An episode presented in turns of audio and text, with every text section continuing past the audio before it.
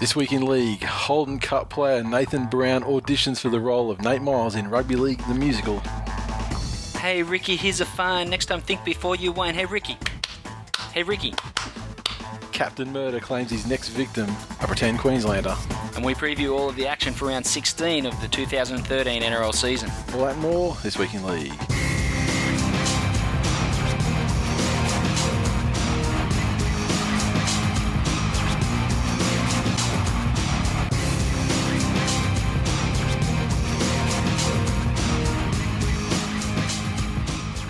To episode 126 of This Week in League. I'm Nate. And I'm Glenn.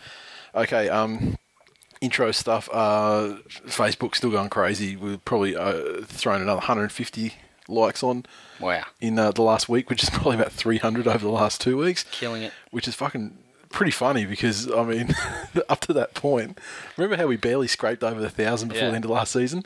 So now, if we're sitting on like, you know, between 1400 and 1500, that, and we've thrown 300, we've pretty much like in the first how many weeks of the, the season, we've uh, we threw like a 100, and, you know, let's say 150 max, probably probably closer to about 120. Yeah, it was crawling along, even with Yeah. like massively pimping it out. Yeah, And and, now- now, it's it's reached that kind of uh, that critical mass where it's just um, now you notice when we put posts up on there, you see people not even commenting on the post, but as they comment, they put like you know their friend's name in there to get Yeah. them to the post and that, which is great. That's the kind of thing that you know starts getting things moving a bit, which is great. Um, feedback, I love doing the feedback part at the start of the show. Um, that we've done over the last you know it couple just of makes episodes. us feel like we're not just shouting into the fucking rabbit hole. We're actually Yeah. people actually, and you know the noise that we get back is not just the sound of our own voices echoing. Yeah, which sounds cool. Don't get me wrong. I mean, I'll listen to that all day. it's beautiful. But it's also nice to um, you know get Makes me people want to get shouting sexy. back. Sorry. Listening to my own voice makes me want to get sexy. Hmm. Make some love. Oh yeah. Slowly. Um, but I mean, I don't know if we if we just outright ignored people's feedback before, or if it's you know it's kind of like a you. self-perpetuating thing in terms of you know, you know we've been putting it out there so people are giving you know giving more back and stuff. But whatever whatever the case is, it's um it's very good. and we love it, so keep it coming. Yeah. So um, R Popsh. He's uh, said that guy. yeah said of last of last week's uh, episode. He said Nate, that was one of the best rants I've ever had the pleasure of hearing. Read the Manly reca- recap. Hash top three for sure. Wow. I don't know. I've done how many rants have I really done? One, the two- one before Manly played St George in Yeah. the first round of the finals. that wasn't so, that, that wasn't so much a rant though. That was more like a you know like Mel Gibson in Braveheart, like ra- rallying the troops before the you know before the battle kind of thing. It was a fucking rant. It was, what it was, It, it was in it every was- sense of the word. It, was an epic pep talk. It was up there with Al Pacino in any given Sunday, and you know it was up there with the guy with the fucking Kansas solo and shoving Kansas solo up asses, and you know the old guy. You could just see the desire. It was it was it was up there with those greats. beautiful. It was. It was fantastic. Beautiful thing. That, Someone- that's my personal favourite. Someone should cut that out and then like cartoon it. there you go. How's that? But uh, that was that was my personal favourite, and I don't think you you I don't think I've ever really had a huge, and I mean, I don't even think this one was a huge, huge randy. I mean, this one turned Fuck into, off. This one turned into like some in, into you know, it was more like comedy where I was just you know, No, really just trying to be you, and and just and just talk and failing and talk- because and you're actually trying to be like you're actually seriously upset and you got all all cut and. I was listening to it back because people were saying about how ranty you got, so I sort Yeah. of found the place in there. And um, I was listening to it back, and you accused me Yeah, of trolling you. How fucking dare you? And how you how dare you get upset at that? let's let's let's be let's be real here. This is entertainment. this is entertainment, and no one's really upset. I mean, in fact, Bullshit! I get upset every week. I go Yeah? home and I'll, I'll, my adrenaline. I don't go to sleep for fucking hours once I get home. sorry, mate. Actually, it's not true. I almost fall asleep on the way home in the car. Yeah, drive 100 metres down the wrong side of the busy fucking road. Yeah. Um. No, but I mean, yeah. uh, But by the time we came to the show, it was Tuesday, and and you know it was a Friday night game, I think. So it was you know it was well and truly processed and over it and everything. But I still had to make my voice heard. um. GT three fifty one underscore John said, uh, "Well, it's hard to understand because it's not really in English, but he said I think he's saying." A big LOL at this week's episode of This Week in League. Skip the whole Manly review as it's complete bias rubbish. Other than that, it's worth a listen. Exactly. Gee, that's begrudging. That's that's that's grudging praise right there. because he's not very happy. He wasn't very happy after that game. He didn't No. like hearing how cheat, how, how big fucking cheats his team were, etc. um, Paraman Mark Two. He said, "I finally finished this week's this week in league episode. Funny as fuck episode. Even the Manly review was tolerable. I tended to agree Manly were robbed." And then we had some other stuff come through, not specifically about that, that last episode. Um, Year of a Panther said, I just uh, gizoogled the tw- This Week in League tweets and I'm literally losing my shit while I read, especially the top one. So if, if, you're on, if you want to do this, go to gizoogle.com and, um, you know, as if you know, Snoop Dogg was saying it, basically like G-I-Z. And um, you type in the, the, the URL for our Twitter account and it basically just, you know, gangsterizes, you know, stuff. As it is, it is there's very some funny. talented people out there, eh? Yeah, it's very funny. It's very funny. Um, it, you know, it's funny reading, you know, reading the things that we said, but then you look at it all, you know, with stuff thrown in there. it's pretty good. Um, this one, we got two tweets separately from uh, two different uh, people, and um, uh, our, our mate CO Photo Ten, he came in on this uh, after the, Your the, the originator Chambo Thirty Three came in and said, and this is basically pertaining to Sunday afternoon football. Now, did you watch the Sunday after the Channel Nine No. Sunday football? After listening to Rabs talk about my Mylanta and the numerous ear bleeds I've had from R. Warren, I've decided you two should take over. Well, it's possibly the smartest thing he's ever said. I mean, Channel 9 would lose their license or whatever they, they have to do to maintain and operate a, a television station. That's one thing. Surely not. Surely, well, maybe it wouldn't be on. Wouldn't be called Channel Nine. Well, that's uh, that's what he's saying is like, you know, we commentate Sunday, you know, like Channel 9 football games. Yeah, I understand that. I understand, but So we're on Sunday football, or we're doing Friday night football, and that Manly Bulldogs game goes down, and I'm just like, Shane, you fucking stupid cheating cunt. yeah, can you imagine? I mean, people would like, people would it'd love have it. to be. It'd People would have put to it on on, YouTube. something like. oh, I don't know what you'd call it. You know how you got Go and Jam Public, and all that. oh, like a like a, a secondary Yeah. digital channel that no one. where you, you know, and there's as, as soon as you hit the to click on that channel, Yep. you get it. You have to like, are you over eighteen? And go through all these rigorous fucking screen testing before you get to listen. Okay, it sounds like it sounds like what you're describing is like a, you know, uh, a, blo- you a block a block screen on the internet. So, and we're on the internet now. So really, what you're saying is we shouldn't change anything, and shouldn't actually be television commentators. at I'm just all. saying, if someone wanted to offer us big bucks to be television commentators, and you know they wanted to minimise the amount of complaints they were going to get from the people viewing it, Yeah. make them go through the little bit of a screening process, saying, "Do you object to these sorts of words? If so, you know, There's a door. fuck off, Fuck back to off with bingo." Yeah. Watch Channel not- Nine with Rabs. Exactly. he talks about my Lanta. It's probably right up your alley. We talk about get, get fucked. You know, at the if the NBN ever came through, you know, to the door here at Liferail Studios, we could easily do something like that, like you know, over the internet during the course of a game. We'd need to practice first, but Well, because once you well, like if it wasn't just us, yeah, Roy and HGing it, Yeah. just literally talking shit, and we had to actually commentate yeah, yeah. per se on the game. Well, you'd have to treat it like Roy and HG do, and just you know, assume that people are actually watching the telecast. You know what I mean? I reckon we should try it. Because I, I, I Not will, this season. yeah, no, because I will agree, commentary is is fucking hard. So you know, for for all the you know harsh words people want to say about Rabs, like Yeah, fucking quality caller. As When far he's as the calling the game, game. goes.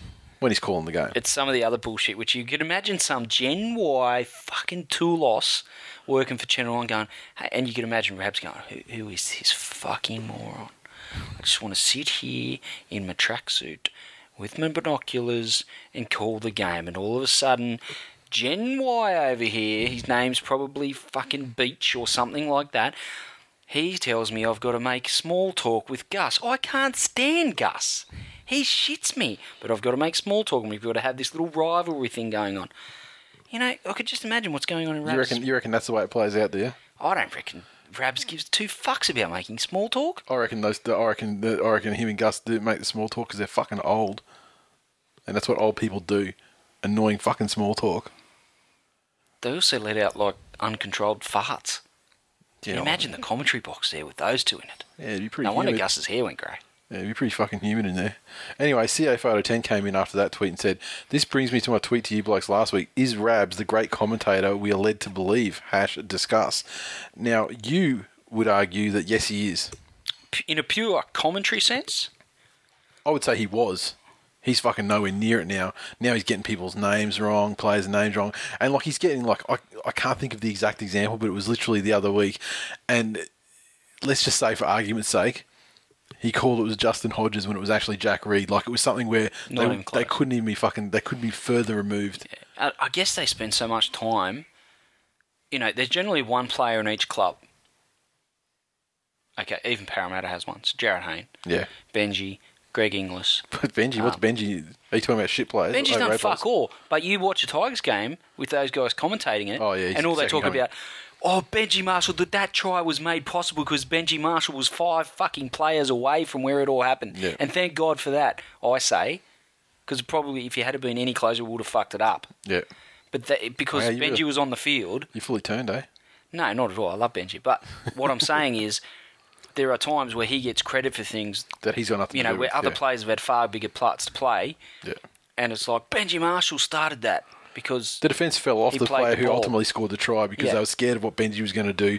60 So- metres across to the fucking right. I think they spend so much time focusing on those guys they fucking forget about the other bunch Yeah. of players on the field. Yeah, but I, I think I think that Rabs is definitely losing it. Happens to everybody. Um, you know, there's no no Hell, disrespect even or no to us. no shame, no shame or you know disrespect or anything. I just think that yeah, I think he's past it, um, and I would like to see, you know, them them eventually you know get him out of there. And I really think that he should never be paired with Gus because that's when they're most aggravating. Some people watching Twitter, you're like they're absolutely fucking delighted by the dumb shit that those two carry on with and the mock arguments and stuff. But I just I get so fucking aggravated by it. I can't stand it. Yeah, I'm not a big fan. Um, but then you know, Vossi's doing the New Zealand Warriors games. See, Vossi goes all right if you put like a good person with him. Yeah, I, I mean, like at the moment Vossi he's got a fucking caller. he's got Halligan with him, who's an absolute dipshit. I think Vossi's unfortunately been dragged down to, to like the Kiwis level, Yeah, but his his call still is is quality. Um, but you know, I just hear him talking about where people went to school and yeah, talking. You know, I think he's starting to get a bit of a Kiwi twang. yeah. Well, that's no good. We can't be having that. No. Uh, yeah, I, I think this, the thing with Channel 9 is that now that Vossi's doing the Sky stuff in New Zealand, there's no real clear transition. You know, like Hadley is the next guy. Yeah, And- but I mean, I will say as well that I think Hadley's getting getting better. I mean, he's just had a really slow transition. I think from a medium where he has to describe every fucking aspect Sure. of the action that he can to one where you know you let the pictures do the talking and then you know just sort of you know go along with the flow. Yeah, I'd agree with that. And, you know, I would probably not say I was the greatest fan of, of Hadley's TV commentary, but his radio call is fucking quality. And as a person, he's an absolute fucking cocksucker. Well, he polarises opinion. Yeah. I'll give you that. Yeah, generally he's all polarized towards he's a fucking cocksucker. Look, as far as I'm concerned, the more the more I can listen to Sterlo, um, even Freddie and Joey, like Freddie some and the Joey stuff together. they- was that yeah. one game last season where they, Yeah. those two were commentating it, and it was just like an absolute gronk fest, like East versus They're Parramatta or something towards the bottom of and the table. drunk. It, that's what it sounded like, but it was good. It was one of it was one of my favourite calls of the last couple of years because those two guys are just loose, and it was funny. It was entertaining. So yeah, um, so there's that. So yeah, so uh, you know, by all means, um, tweet us and let us know uh, your answer to the question: Is Rabs the great commentator we are led to believe? Now today, this afternoon, some genius who I don't know who it was, and they obviously used a pseudonym because it was like Dazzler sixty one or something like that. Anyway, someone put Tony Williams up on eBay for sale. Uh, it said a sale item: Premiership winning back rower Tony Williams, aka T Rex. This is a must buy for any NRL team due to a surplus of capable, damaging, and skillful back rowers. The Bulldogs are prepared to pay 90% of Tony's contract for any NRL team wishing to pick him up. What a bargain! Tony is a Premiership winning player and he's also represented New South Wales and Australia. He'll bring a wealth of experience to any side. His big frame and bulging muscles will make your forward pack look mean and imposing. Asterisk, asterisk. And then right down the bottom in really small print says looks can be deceiving. Player attributes will beat the first defender first time every time, only then to be swamped by three other defenders whilst Tony's standing there contemplating his next move. Uh, believes that being sent back to 10 metres and onside with the referee is optional. Was nicknamed T Rex due to his inability to tackle effectively using his arms. In quotes, his arms are about as useful as a T Rex. Can play for 80 minutes, meaning there's no need to give any of your other young talented prospects any time, any game time. Wow. Item condition. He's only played 96 career games in prime fitness condition, prone to ankle injuries, may have defect where player is unable to perform to potential. Auction terms, serious bids only. I'm talking to you, Parramatta and Wests. Pick up only, no takesies, backsies. There's hurry before the NRL's June 30 deadline kicks in. This is an opportunity that cannot be missed. And there actually was People uh, are funny. there, it's it's been closed now. It was it was actually it was withdrawn by the seller for the reason of um, the item is broken or something like course that. so just a great punchline to the end of it all. But um, there were actually a few bids, and I, and I saw it at one point. It got up to about thirty five dollars, Really? which is pretty funny. They're still overs though. Yeah. Um, and we also had our CA photo ten, um, who we mentioned earlier. God, he I uh, he'd just shut up. took a photo at Tigers training today. Uh, Benji Marshall practicing goal kicking, or maybe kick off. It's hard to know. Probably goal kicking, though. I would, I would imagine. And he told us to caption it. So if you're on Twitter, check out our timeline from Tuesday afternoon. If you're on Facebook, check out our Facebook page. It should be towards the top. And um, My yeah, caption would be, "How God spends his, spends his spare time." mine was something like, um, Oh, here we go. if I miss this, okay, blame it on the rain. Try the fish. I'm here all night. Fucking hell. Unfortunately, yes, yes, you are. So yeah, um, yeah, I, I love these caption things actually. I love it when you get photos to caption, especially ones that are like you know so easy to make fun of, like this Benji one. Chris seems to spend a fair bit of time um, stalking footy players. He took some photos at Origin training the other day. Mhm. Well qualified guy, quite talented. Give him that. Maybe he could send us a few more photos. Get people to caption. Yeah, well we're gonna. It's about time we gave away another snapback too. So maybe the next one might be a caption contest. Have you got any snapbacks yet? Uh, ours, uh, I think they're going to actually land here at my place tomorrow. That's interesting. Because I sent him some money. He was going to send mine to my house. Or Was he? maybe he's just sending Jackson's. Yeah, maybe he sent. Yeah, because he sent. Yeah, Southie. He said come on, plur- he- he said Busy plural. playing fucking thrash metal around the place. How about you send some fucking hats out? Southie snapbacks. It's called Southie Snapbacks, not it. Southie's thrash metal.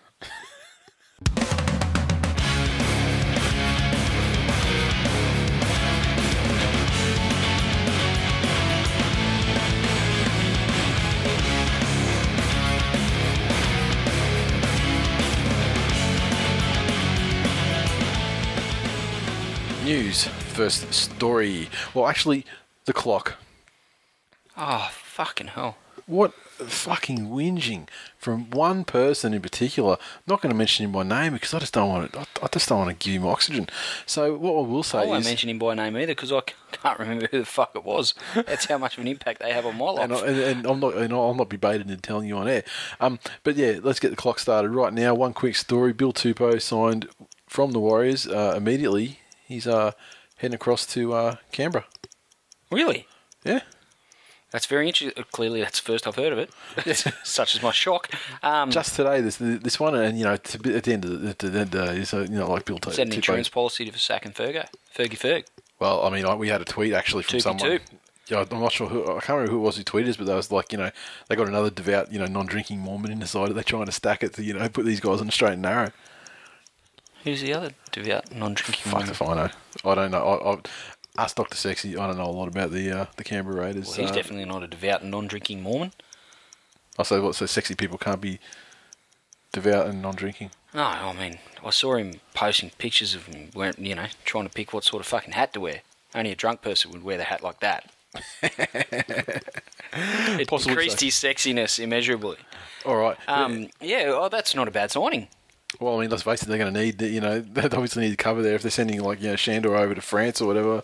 You know, if that if that eventuates, um, Yeah, true. You know, spots are going to open up. He's Uh, actually a good player in his limited opportunities there over the Warriors. Um, I saw a tweet from a Warriors fan saying, um, you know, best of luck for the future. I hope you learn to stay on your fucking wing out there.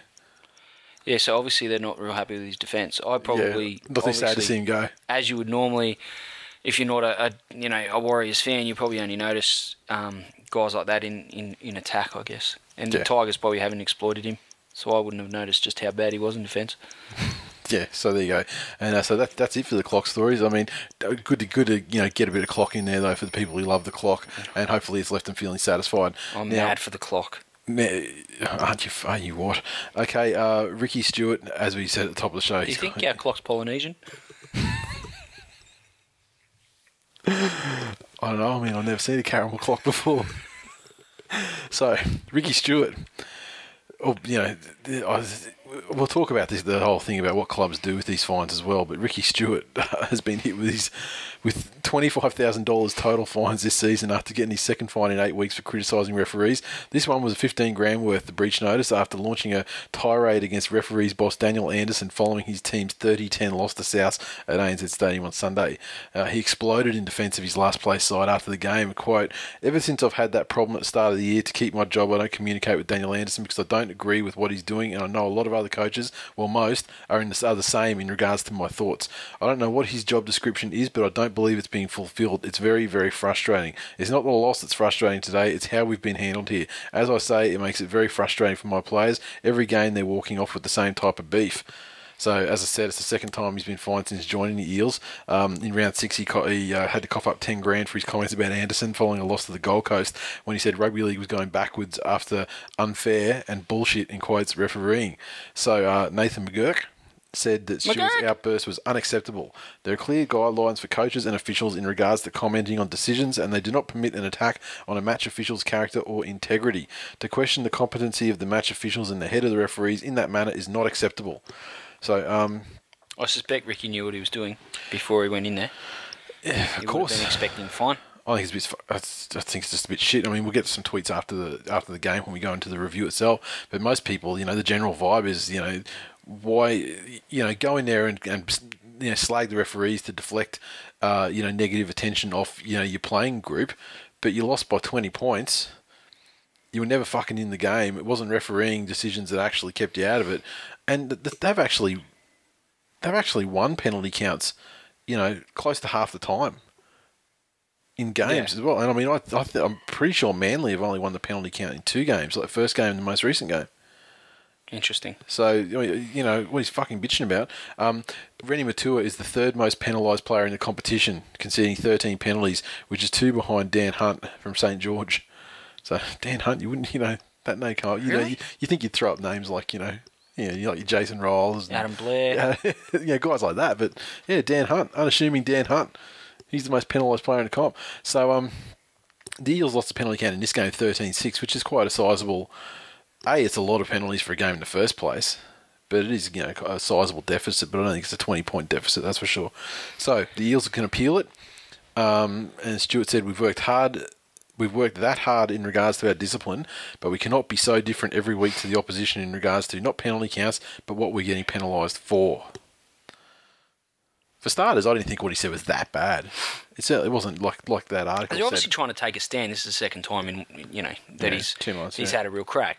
Um, oh, I just think that you know he probably looks needs to look a little closer to home in regards to the the issues with his side, and you know if if the side's lacking motivation or coming off the field feeling hard done by, then you know he might want to have a look at you know the way he's handled some of those players and. They might feel hard done by being told that they're not going to have a job next year. yeah, yeah. So Yeah, well, that's- that's a I- I, separate- I just yeah. think it's you know you you got to be accountable for your actions, and um, you know if it's severely you know debatable calls like you know the one you carried on about the other week, or um, you know clear cut, you know Yeah, where the yeah. referee's c- clearly or video ref or whatever the case might be has clearly erred, Mm-hmm. but you know how after how many Eels games has a, has a referee been demoted? Or- Yeah, and, a touchy and or how many Eels games have there been when there's been actually something like a massive game-changing thing that's cost them a result? They've been on the, they've been getting flogged half the time. Yeah, I mean, there's no refereeing that's going to you know get them out of that. I mean, maybe you could get the margin closer, but the winning team's still going to be the winning team. So, anyway, um, you know, I guess we'll see what happens Shut with the up, appeal. Ricky. Yeah, yeah, yeah. You know what? It's hard to say in a fucking world that features the likes of Des Hasler. It's hard for someone to say that Ricky Stewart's probably the biggest fucking whinger in the football at the moment. You're not included. I, I barely ever whinge. I'm a fucking. I'm, I'm, I'm like this. I'm like right. a, I'm like a fucking. Other Pez- than you, I'm like Ricky a Stewart is I'm, the biggest whinger. I'm like a fucking Pez dispenser of truth. I'm just fucking just flicking delicious truth candies out there for everybody to snack on. Bringing joy to fucking the world with my little fucking. and this is this is why we can never overcome this problem of you being a fuckhead because until you acknowledge that you indeed are a fuckhead, we can't get anywhere, Nathan. And this is the problem. you know, I don't subscribe to your therapy methods, and I don't agree with and I don't agree with your conclusions. Quite frankly, Well, that doesn't surprise me either. It comes back to this not wanting to acknowledge your you barely went, you, you barely went to school, let alone medical school. How dare you try and diagnose me? I might not class as Doctor Sexy, but Look at your medical journal. It's, it's it's written on the fucking cardboard from a fucking carton of Woodstocks. in crayon. Okay, um, salary cap is up for review. A panel will be set up within a matter of weeks to decide on future applications of the salary cap before a complete review of the cap and its perceived antiquated machinations for next year and beyond. Jesus. Depending on yeah, That's a big word. It isn't it. Depending on who you talk to, the new panel will either give salary cap auditor Ian Schubert more support or dilute his powers, or both, which is weird. What is clear is that his sole discretionary So what powers. they're trying to say is they don't know what's They don't have a fucking clue. What is clear is that Schubert's sole discretionary powers over matters of the cap will be taken away by the formation of a panel of experts, which will include the current auditor. The machinations of the salary cap have been heavily criticised this year following Israel Folau's decision to sign with Rugby Union following delays in Parramatta's attempts to sign him, as well as second tier salary cap restrictions that forced the Penrith youngster Matt Moylan to be sidelined. A meeting of the salary cap review committee last Wednesday decided on a swift action while also planning more longer term change through its review.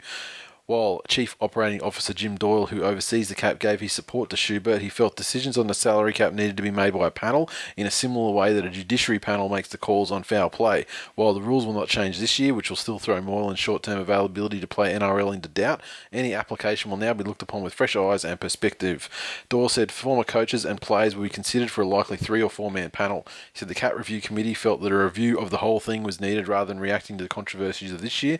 Um, if officials move now to change restrictions that led to Moylan being sidelined and uh, Roosters forward Kane Evans being denied the chance to play last Friday night, more problems could, could be created for other players and clubs. As such, a complete review of the salary cap will be carried out before next season and beyond. So, Probably not a bad thing. I think it's a great thing. Um, it does need scrutiny. I think the current model is outdated, and um, with the new influx of, of cash that's come into the game as a result of the TV broadcast deal, you know they do have to be think a little bit more outside the square that they've created um, in in with past salary caps. And it only makes sense that they, they you know focus their attention on, on making sure that you know the clubs have a an equal chance to to secure their, their local talent and, and attract new talent. Um, and you know silly little situations like this thing with Moylan um, some of the I think the Tigers are having a similar issue um, with I think were they mentioning it on Saturday night about Luke Brooks maybe not being able to play first grade? Um, I I don't think there's really a place for him there at the moment. Um, he's a bit of a bolter at best, surely. yeah, um, but some of these other kids um, with some of their injury issues, not being able to play first grade because of the cap. I mean, there's got to be some sort of exemption there, or you know, if a club faces a, you know, any rule you make is going to maybe uh, be open to exploitation. You know, you could have players that are out of form, feigning injury, and other bolters coming into the side that are in far better form or whatever. Yeah, yeah, exactly. Um, looking at you, Manly. Um, Are we looking at more like you know, like like Lote Tuqiri doing the same thing like he did in Origin that time, you know, with the asterisk, you know, TBA thing. that was Tony Carroll. Well, the Lote Tuqiri was one that was up for suspension, and he not getting suspended, wasn't he? No, it was Tony Carroll. You sure? How dare you try and lump Lote You into sure? that? I'm sure. I was. You sure it wasn't Lote? You jerk. It was Lote. You sure it wasn't Lote? Tony Carroll. He earned the nickname TBA. Really? Yes. What did Lote Tuqiri do then? How is it that you Apart managed to co-host, quite poorly I might add, the number one rugby league podcast on the planet when you know fuck all about rugby league, Nathan? I was just. I- I'm looking for an opportunity to slag Lote. I'm sure that was Lote's cue. Well, like I'm looking for an opportunity to slag the Tigers. More, more importantly, He wasn't even playing for the Tigers when that happened. I know, but I mean, he plays for Tigers now, and that's what counts. No, I um, Well, yeah, like I think this is that a bit of a proactive step as far as the cap goes. Um, the next few seasons is going to be very important. Um, you know, to make sure that they do carry on the momentum from the, the TV rights deal and and um, you know cash is allocated um, accordingly, and the clubs spend it wisely. Yep, yep. Um, it is. Yeah. Oh, it's. Just, I wonder how you actually do um get around that situation like the Moylan thing because I mean, yeah, it's you know, given a crippling injury toll, it is kind of you know, it'd be nice for Penrith to get the use of him, especially because he's playing great. Mm. But it's just it's so open for fuckery, like. It's so open for fuckery. I think if they did anything otherwise, you know, every all the teams are playing on an equal playing field, and injuries can't be predicted or anything like that. But yeah, I don't have an answer for that one, Yeah. unfortunately. Fucking um, Parramatta will put Ben Roberts into a medically induced coma.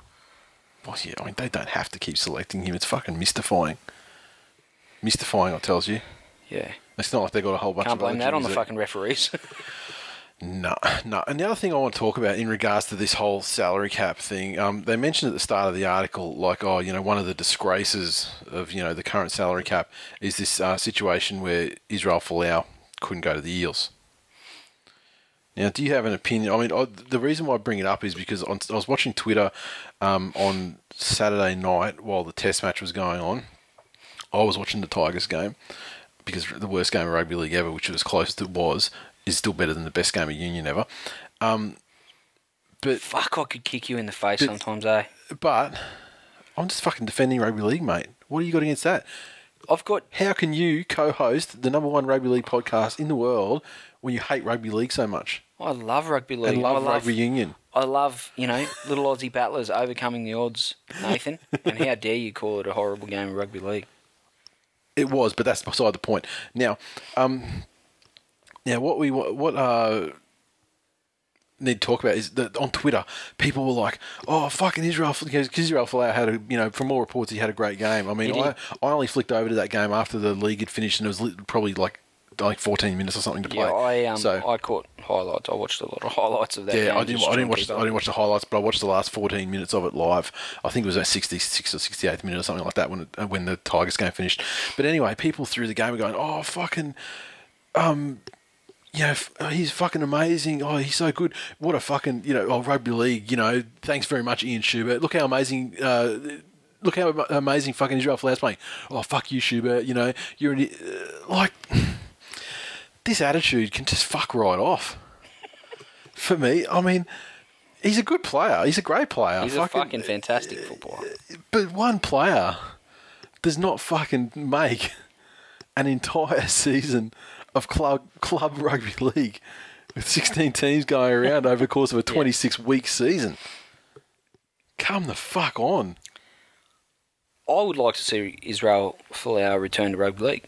You look at the way, you know, of all his time in um, playing AFL, Yeah. you look at the way he ran that ball, you know, he hasn't missed a fucking beat. Yeah. And the way he's, you know, some of the games he's had for the Waratahs and stuff, playing fullback, mind you. Yeah. Um, I'd like to see him return to rugby league. I don't give a fuck where he plays, Yeah. but that guy's too good a footballer to be fucking around on the wing for the Wallabies Yeah, and but the, and hanging out with fucking Kurtley, Beale, Quade Cooper, and, and James O'Connor. But you know what? I'll see him right out there on the wing for the fucking Wallabies instead of have him get slotted into a fucking rugby league side for far less than you know, far less than his his actual worth, or like some kind of fudging thing to keep him out of union. You know, Sure, where see- gets see him where super cheap. from. That's my point. Um, so it's not Schubert's fault. I mean, Schubert should have fucking punished the Dragons badly when they fucking backloaded Mark Gasnier's contract so badly that he got fifty grand to come in and pinch hit to get him to a grand final and win a grand final, and then he fucking retires the next year. You know, when all the other payments were due. That is fucking. that is dead set cheating the cap. Oh, absolutely, there's no doubt You know, oh, so. It just, it, it just fucking, it, it makes my blood boil when people like. I mean, I got no. I just don't think that Ian Schubert has, you know, given the fact that he's an ex-footballer. With all due respect to Ian Schubert, Yeah, um, I, I don't know. I think you need a different kind of personality in there. yeah, You know who I think would be a, you know, and I know he's long gone to the game, but uh, um, David Gallop. If he didn't have the history with the NRL, how dare he's you. the type of guy that would be a quality salary cap auditor. why don't you just get fucking resurrect fucking the, the corpse of Joseph Stalin and fucking put him through fucking uh, an accountancy degree and, and fucking put him through a CPA or, or chartered accountant, you choose. I'm just saying that type Honestly. of personality, not David Gallop the person. Now, the You next. know who'd be a good salary cap auditor? Who? Me. Simone Gillis. Yeah, actually, yeah, my wife would be sensational. Fuck, could you imagine? She cares not for rugby league. Not Could one- you imagine? Not even a milli iota But- of fucking care for league. But I- I'm the greatest rugby league player that's ever lived. Um, I, I have no idea who you are, but here's the facts and figures. Tell your story, walking pal. You can't play anymore. Sorry. And what's your name again? yeah, the problem is Manly players would be punished fucking way worse than any other team. Speaking of um, speaking of the best player in rugby league, did I tell you about Jackson's little story? no, I don't think so. Right. Jackson's stories have died off a lot this season because he's playing soccer. He's fucking forsaken league. No, he hasn't though, and that's the issue. He's last, not last weekend. Um, during the week before last, he um, we were sitting down, and we were watching a bit of footy, and um, on the couch, and he says, "Dad, I don't think I'm going to play rugby league." I said, Fucking "Okay, bombshell. mate." So, well, mate, you can do you can do whatever you want to do. You know, you choose whatever sport you want to play, and I'll, I'll support you 100%. But what? Why don't you um? Why don't you want to play rugby league, mate? And he goes, I've been thinking about it, Dad, and I think I'll be too good at it. I'll be like Lockie, Dad. I'll be too good at it. And that's a reason to not do it. Why? That's the reason I don't know. I was, could barely contain my laughter. and I was like, well, mate, with that sort of confidence, you're going to succeed at whatever you do. So you just choose what you want to do and you go for it. He's like, okay, thanks, Dad. And That's then- like that's an that's an arro- that's an arrogance the likes of which Justin Hodges could even approach. exactly. If if Justin Hodges and Anthony Mundine had a baby, I'd probably call it Jackson Blakely. And then the following Saturday, we packed all the stuff in the car to go to soccer, and he's he's buckling himself into his seat. You pull out of the driveway. He says, "Dad, I've been thinking again, and I think I will play play rugby league." I said, "Oh, okay, mate. Well, you know, fair enough. Like I said, you can play whatever you want to play, and I'll support you." And uh, I said, you know, if you wanted, you said you're going quite well at soccer. You know, you, you know, if you want to stick at that, that's fine. But you can do whatever you want. He goes, no, I like soccer, and I'm really good at it. But I think I'm just going to go and play in the NRL, Dad.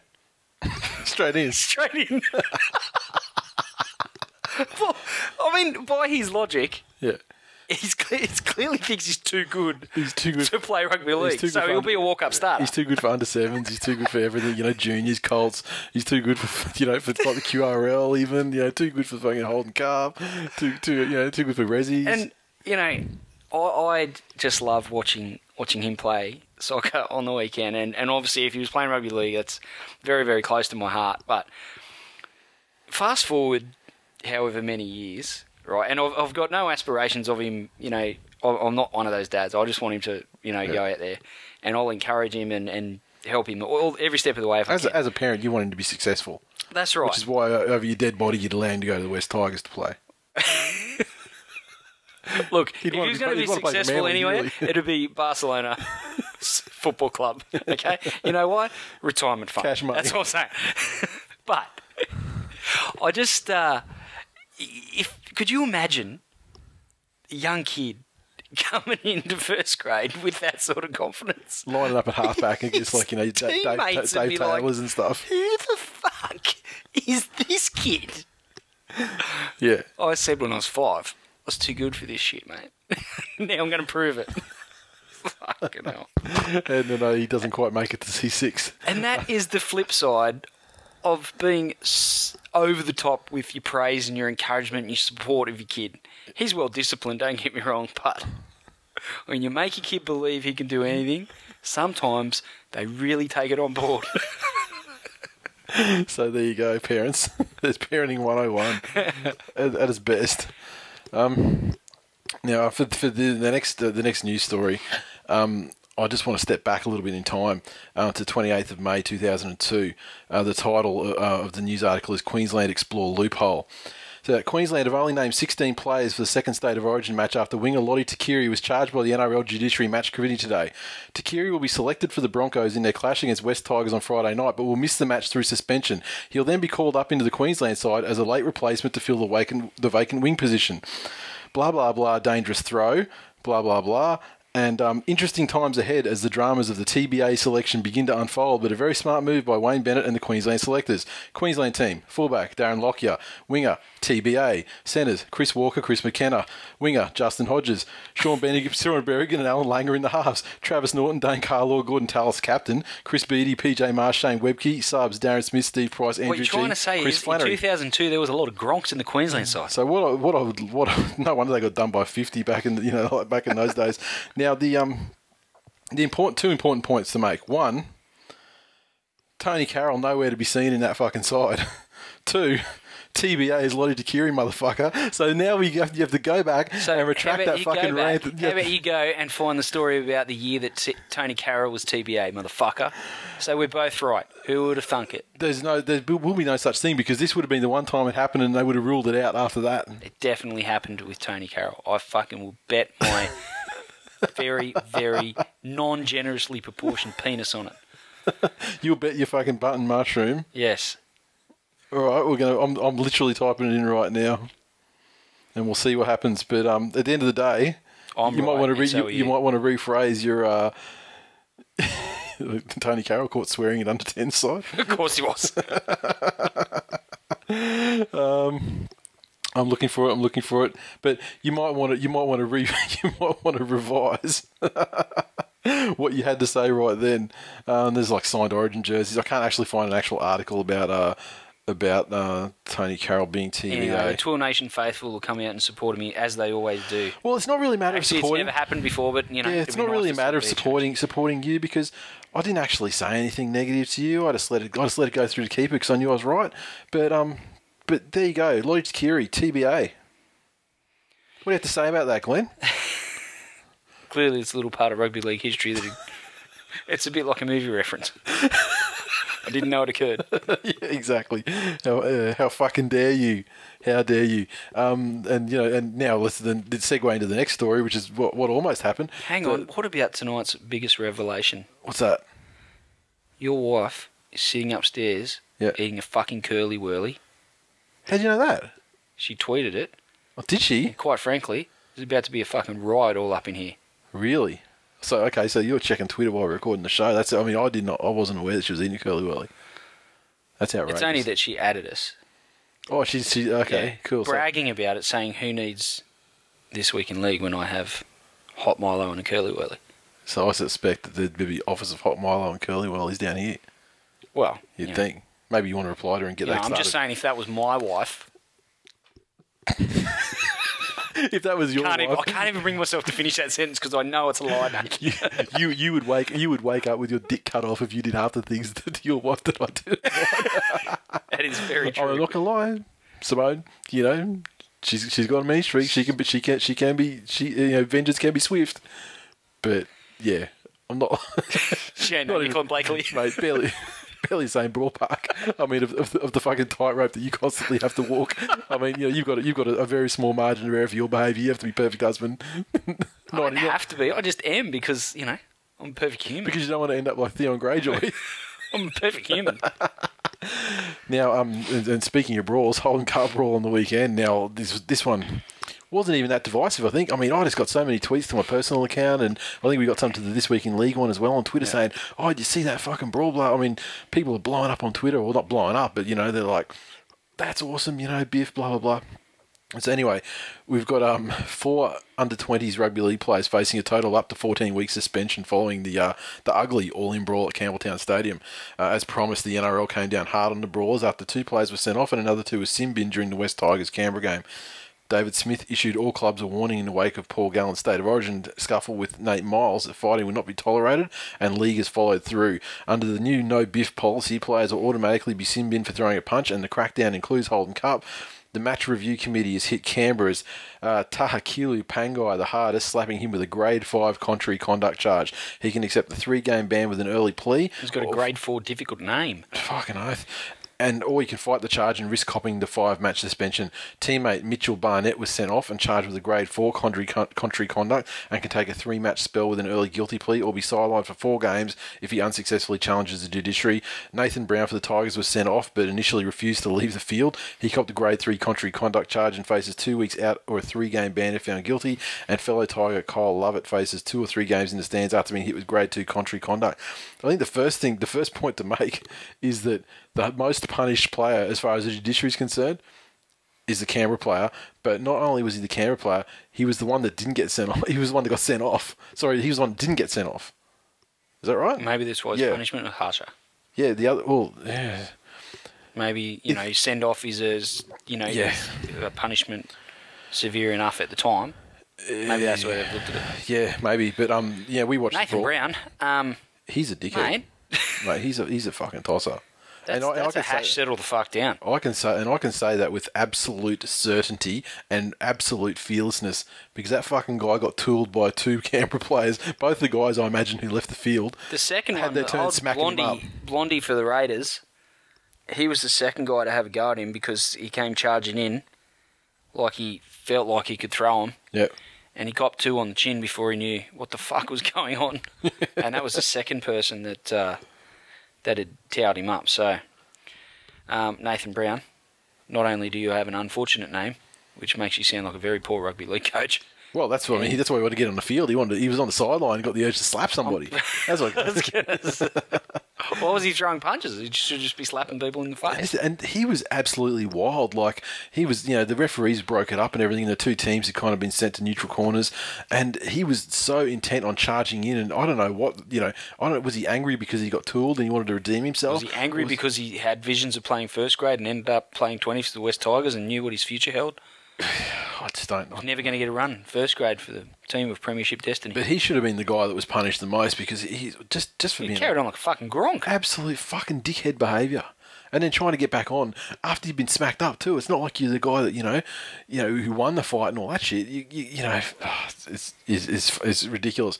I mean, a bit of biff's not too bad, but you know, when you get the, the carry on afterwards, like the biff part was fine. Yeah. But when you get this guy kept trying to charge in again, he charged in twice in the fight. Then he was trying to be like he was trying to actually push past his own teammates to get back into the action again. Then he got taken off the field and he was trying to get back on the field. Like that's what looked bad for me Yeah, when that idiot's trying to get back into it two more times. I mean, the, the biff itself, you know, it was done and dusted in you know 15 seconds maybe. So you know, I don't have much of a problem with that. You know, it's always entertaining. Gets gets the kiddies fired up. They love it.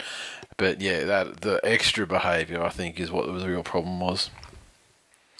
And uh, finally, uh, while we're talking suspension stuff, uh, Dylan Napa, rookie for the Sydney Roosters, uh, may become the first player booked by the judiciary for a shoulder charge in an NRL game.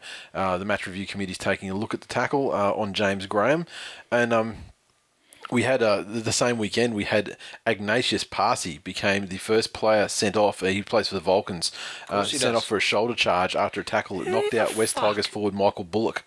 Who the fuck calls their kid Ignatius? Yeah, it's not even like Ignatius, which is like you know not a common name, but it's not unheard of. Ignatius. I don't know. Wow. I mean, Kanye West called they called their girl Northwest. I mean, stupid names abound. Gwyneth Paltrow and Chris Martin called their kid fucking Apple. People call their kids Maybe they got stupid. paid a lot of money by Apple to do that. People call their kids stupid fucking names. That's it. That's pretty much the.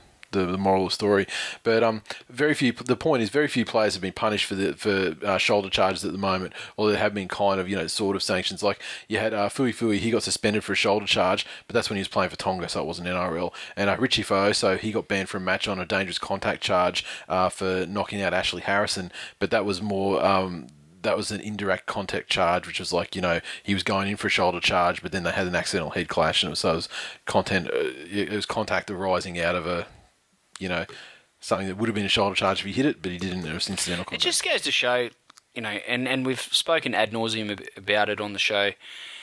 We've trolled Dr. the- John Orchard about it. We have about the reasons behind the, the shoulder charge rule, and you know, I can see where they're coming from, but that hit on James Graham, it's ones like that where you just go, like, really, you know, yeah. that's not allowed, that's Yeah. not acceptable. It's like, can you imagine how Come many? on. I mean, if if you know, if, if Simon Dwyer wasn't a cripple now, how many weeks today da- da. would he be suspended for that fucking me smash letters that time in that semi? He'd be he would out for twelve. he would weeks. be out for as long as he's been out with his injury. Yeah, exactly. And the, and that that rule didn't even come into many Exactly. many many many months until after he actually stopped playing. So yeah. Yeah, it's just crazy. And I mean that's the thing, you know, you remember that game was an epic game anyway, but you know, that that hit that's one of those things you remember. exactly. You know, so oh, I remember that game for other reasons, as well as that hit. was it what like Fultz Fultz was it Fultz that threw the pass? It was fault. And it was it, it was fucking two. And think about it now. Kennedy. Think about it now. Two days can't catch a pass to save his life now. he hasn't caught a pass since. He takes an intercept and runs 80 metres and he outruns Lote Tuqiri. Fucking hell. Oh, sensational! I mean, that's you know, if that game had happened last week, he would have he would have knocked that on, and you would have got a set right at the. you would have had you know you would have had a, a, probably a set forty meters out. And then knocked on and gave the Roosters the ball back. Yeah, and yeah, Braith would have kicked the sixty meter field goal or something. you know. Wow. Anyway, let's not Inception. let, let's, let's not walk down you know memory lane any further. So anyway, the match review committee they got to study the incident, determine whether Napa used his arm or if the tackle was a shoulder charge. Uh, the match officials say it was a shoulder charge when he was placed on report, so they got to figure that out, and it'll probably you know well, it'll be tomorrow tomorrow night as as we're recording the show, so probably tonight as you're listening to it. So yeah, that's it.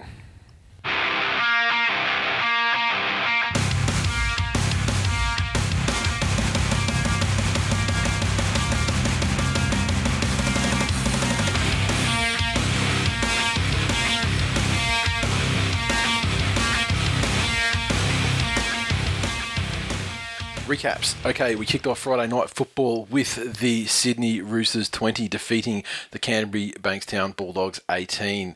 Um, crowd just over 20,000, not, not not a bad crowd at all. Uh, the Roosters, speak the man of the moment, Sean Kenny Dow, double.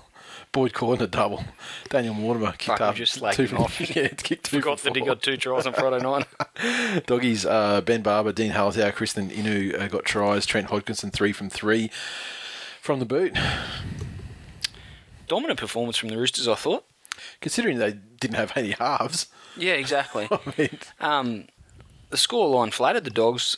They had a bit of a late fight back, scored 12 points um, in about the last 10 minutes or so, made, made things a little bit interesting. But the, the main battle had been won and lost um, much, much earlier in the game. I think the Roosters showed their class and, and some pretty impressive depth in the fact that, like you say, they didn't have Maloney and Pearce. Um, Yep. And they named Sonny Bill in the halves. yeah, which was a bit, it was a bit comical, but uh, yeah, it was a but you know, silly, and even with Sonny Bill, I mean, the whole thing was, you know, would he even play in the first place? 'Cause, Yeah. you know, he'd gone on a record and said he wasn't going to play the Dogs at, uh, at ANZ. Then all of a sudden, this injury, like you know, this this this glute injury or something. glute, but I can say, I can just say, Roosters fans, you're welcome. Massage the glute issue out. you're welcome. I volunteered, flew down, did it for nothing. In fact, you paid. Secret you- ingredient was honey. and happy ending didn't Use go the meat straight. tenderizer, just saying. Your team makes the finals by two points, you got me to thank for it. So it was a good show of depth anyway from the Roosters. I thought, um, you know, we we pretty much predicted them to get smashed in this game, and uh, so I guess two things we learned. One was, you know, it was a great show of depth from the Roosters, And if you have Sonny Bill, you can't lose. and yeah, and, and two, the doggies they, they they just aren't there yet when the referee's not prepared to give them the game. You know, they're just like Fucking troll. it's it's just the game when I looked at the doggies and I just realised that they weren't just weren't quite there. You know, one physically. thing we, we spoke about the whole bitterness thing between the dogs and, and the whole Manly and the dogs rivalry, but fuck the the dogs fans v Sonny Bill thing. that Well, shit's Sonny gone Bill- back. What year did that happen? What year did that It was happen? five years ago. It was, it was only five years ago. Yeah, Okay. but eh, Sonny Bill played so well and single-handedly rubbed sand into the vagina of every Bulldogs fan still cut up about him turning his back on the club. Yeah, and I remember mean, the first game they played where they won 38 0 and he fucking carved them. Yeah, Yeah. it's just like get over it. Okay, he's pretty much admitted that he's done the wrong thing. He said, Yeah. you know, when he was younger, he did some, made some decisions that you know, he probably would have handled things a bit differently. The fuck more do you want from the guy? You know, Exactly. Just get over it. Exactly. Exactly. No Uh, one, you know, he didn't. He didn't kill a family member. Like he walked out on a club that, you know, had the good grace to, to sign him to a long term deal. I don't agree with it. I don't think it was right. But fuck me, dead. If every single person still bitter about it made every Yeah. decision in their life right, and Yeah. have probably never had one with the magnitude of that face been faced with it, Yeah. um, you know, come on. The doggies have got they got they got so many more things to be pissed off about than that. Exactly. You know, it's like such ancient. You've ancient got history. Michael Ennis in their side. I mean, They've been carrying a Keating for a while too. They've been trying to say for years Michael Ennis is better than Robbie Farah. And then finally, they've just come to the realisation no, no, he's not. they're probably bitter about that too. Take away his mouth, and what's he got? Nothing. Nothing. And even then, Eddie Munster looking motherfucker. All right. Now, um, at Benny27, I knew I should have captained Matt Chechen in Supercoach instead of SBW. Hash stupid. Hash proud not to be a bulldog. Life of Ty. He said it's. The, here comes a referential retard for you, Glenn. Got it's, it. It's the fucking Catalina wine mixer. no, Okay. not cool. even Okay. on the same planet as that. Step Brothers. Ah. CA Photo 10. After reviewing statistics and putting them through some complicated algorithms, I can reveal T Rexes on $1,000 per metre. uh, he then went on to say, um, you could really hear the Bulldogs fans lift as T Rex ran to the sideline. we got Fish DMC. Romulo really filling in for Reynolds, faking illegal tackles and all. Hash gutter trash. Wow. Now, now, now, now, David McDonald, aka at Fish DMC on Twitter. Now, you, it seems like you haven't been tweeting us for that long, but you know, if you went back to our first season of our show and you know, and subsequent episodes since, you know, Romulo, he's like the possibly the number one mascot for the show. Sure, we haven't been, you know, spoken about him much say- this year. I, I didn't actually tell you this, but we obviously moved into a new house and um, we've bought an entire house full of new furniture. Yeah, And Nicklin was Nicklin basically went and picked it all. I know where this my, is going. My only my only stipulation was I wanted to fuck off big couch Yeah. for the for the media room Yeah. and a fuck off big TV, which I got. Yeah, And um, Nicklin handled it, everything else. She rang me and said, "Found this couch, and uh, it's X amount of dollars, which was fucking twice as much as what I thought she was going to be spending on the couch for that particular room." And um, I said, "Oh yeah, righto." And then she said- yes, dear. Okay. she goes, "There's an ottoman that goes with it." I said, "How much is that?" And she told me, "Oh, it's like half the price of the fucking couch again." Which was already twice the budget that I'd set Yeah. just for the couch. Yeah, I was like, ring it up. I can't say no to an ottoman. I cannot say no to an ottoman. Exactly. And now every time I see it, I smile and I think of Joel. there you go. See, there you go. The DMC. Maybe you need to reconsider your stance there. I refuse to put my feet on it. Yeah. Life of Ty said, uh, waiting for the avalanche of hash dogs of boar excuses. Hash Pashitic. Uh, Drew underscore Nathan five. That was fucked. Captain Murder's killing knees now. And he's got hash Marty Kennedy's ACL in decline. Yeah, fucking, he looked to be in a hell of a lot of pain. Is it an ACL? Is it?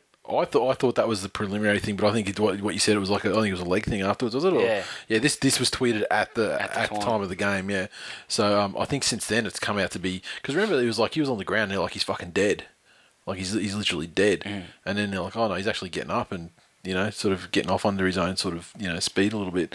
Whereas first they're like oh you know it's just so bad he's you know can just you know just dig a hole, And but if um cruising in his head can, you know, yeah break, break your leg, you probably want to up your dairy intake. Exactly. Uh, Life of Ty came back on that and said, um, "Didn't we ban the shoulder charge? Inu spitefully ruins another man's season." And he tweeted that to the NRL as well. GT three fifty one underscore Johns. We were flat, better team on the night one. At least we didn't give up and kept it close. Still hash proud to be a bulldog. Go doggies. That's very measured and Yeah, that's one Dogs fan's view. Another Dogs fan, Chapo the creator, oh, this fucking would say the Bulldogs aren't a top four side, and once again Williams shows he's a waste of money. Hash T Rex, W R E C K S. Uh, CA one Photo of the bitter 10. Bulldogs fans. it's funny, CA Photo 10 comes in with his third T Rex related tweet. Congrats to T Rex showing SKD who the boss of NRL Oxygen Thieves really is. what a sad little life he leads. I'll tell you what, the Bulldogs fans, there you go. You want something to be angry about? Yeah. Fucking Desi throwing 600 or 650 G's onto fucking T Rex. How about that? What about Chris the Photo Man? Yeah. Um, what, what a sad little life he leads.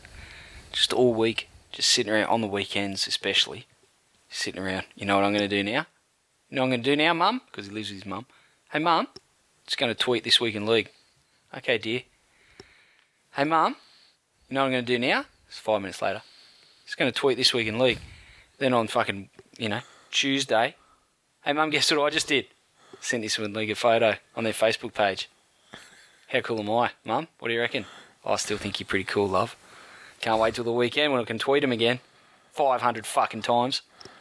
I value all of the feedback and tweets that we get from our listeners, and Glenn's views are not necessarily representative of the program's views. Wow. Asterisk. I'm gonna have to completely asterisk the fuck out of you there. You're, you've gone, you've gone, uh, you've gone rogue. you've gone fucking I mental. like how you're doing all that tweeting there, mate. Can you please put some pants on? It's unnerving when you're sitting there on the couch like that. You, you tweet how you want, Chris. Seriously, don't let Glenn tell you otherwise. Let me tell you. All right, let's get to it. West Tigers 17 defeated Canberra Raiders 12 At Campbell- Discombobulated. at, at, Nathan, at, Campbell- discombobulated them. at, uh, at Campbelltown Stadium in uh, front of a crowd of under 8,000 people. Oh, I mean, Um, let's let's a poor crowd. that. A, a poor crowd for the first ever fucking Smeagol Le Nevez Cup. I don't get that either. of course you fucking do. now, um, tries, the West Tigers, David Nofoaluma, Joel Reddy, Tim Simona. We'll get back to Joel Reddy though. Uh, Benji got one from three conversions. And the one he did get was a fucking sideline conversion. Uh, he got a field goal. He also got a penalty goal. The Raiders 12 points. Tries to Sandor Earl, Anthony Milford, uh, two from two for Jarrod Croker. Look, what a feel good story this is for the NRL, the West Tigers, making this charge towards the grand final. I tell you, you know, they're, they're really, you know, in a, in a time where everyone everyone's disillusioned with the game, they're disillusioned with the salary cap, they're disillusioned with cheating, they're disillusioned with, you know, players, you know, trying to get every they're, they're, they're going above and beyond to try and circumvent the rules to try and get an edge, and then you've got these little battlers. They're out there. they're just doing their best. They've defined the odds. I should put They a fucking clock the on odds. this. And you know, they've come up trumps, Nathan, and there's no better feel good story in the NRL than the West Tigers are at this point in time. I mean, they've won three of their last four games. Um, What know, happened in the fourth one?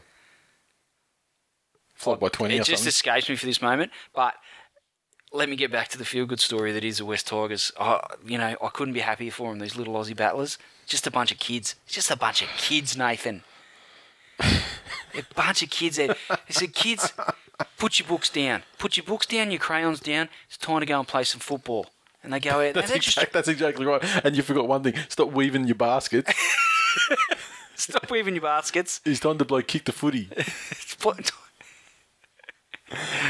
We're gonna we're gonna bypass today's car breaking into cars class. We're gonna go and kick the football, and, and that's this is a type of endeavour. This is a type of you know good spirited you know just want to do. They just want to do well. These kids. This is what we want in our youth. Guys like Joel Reddy are like, what number can I play?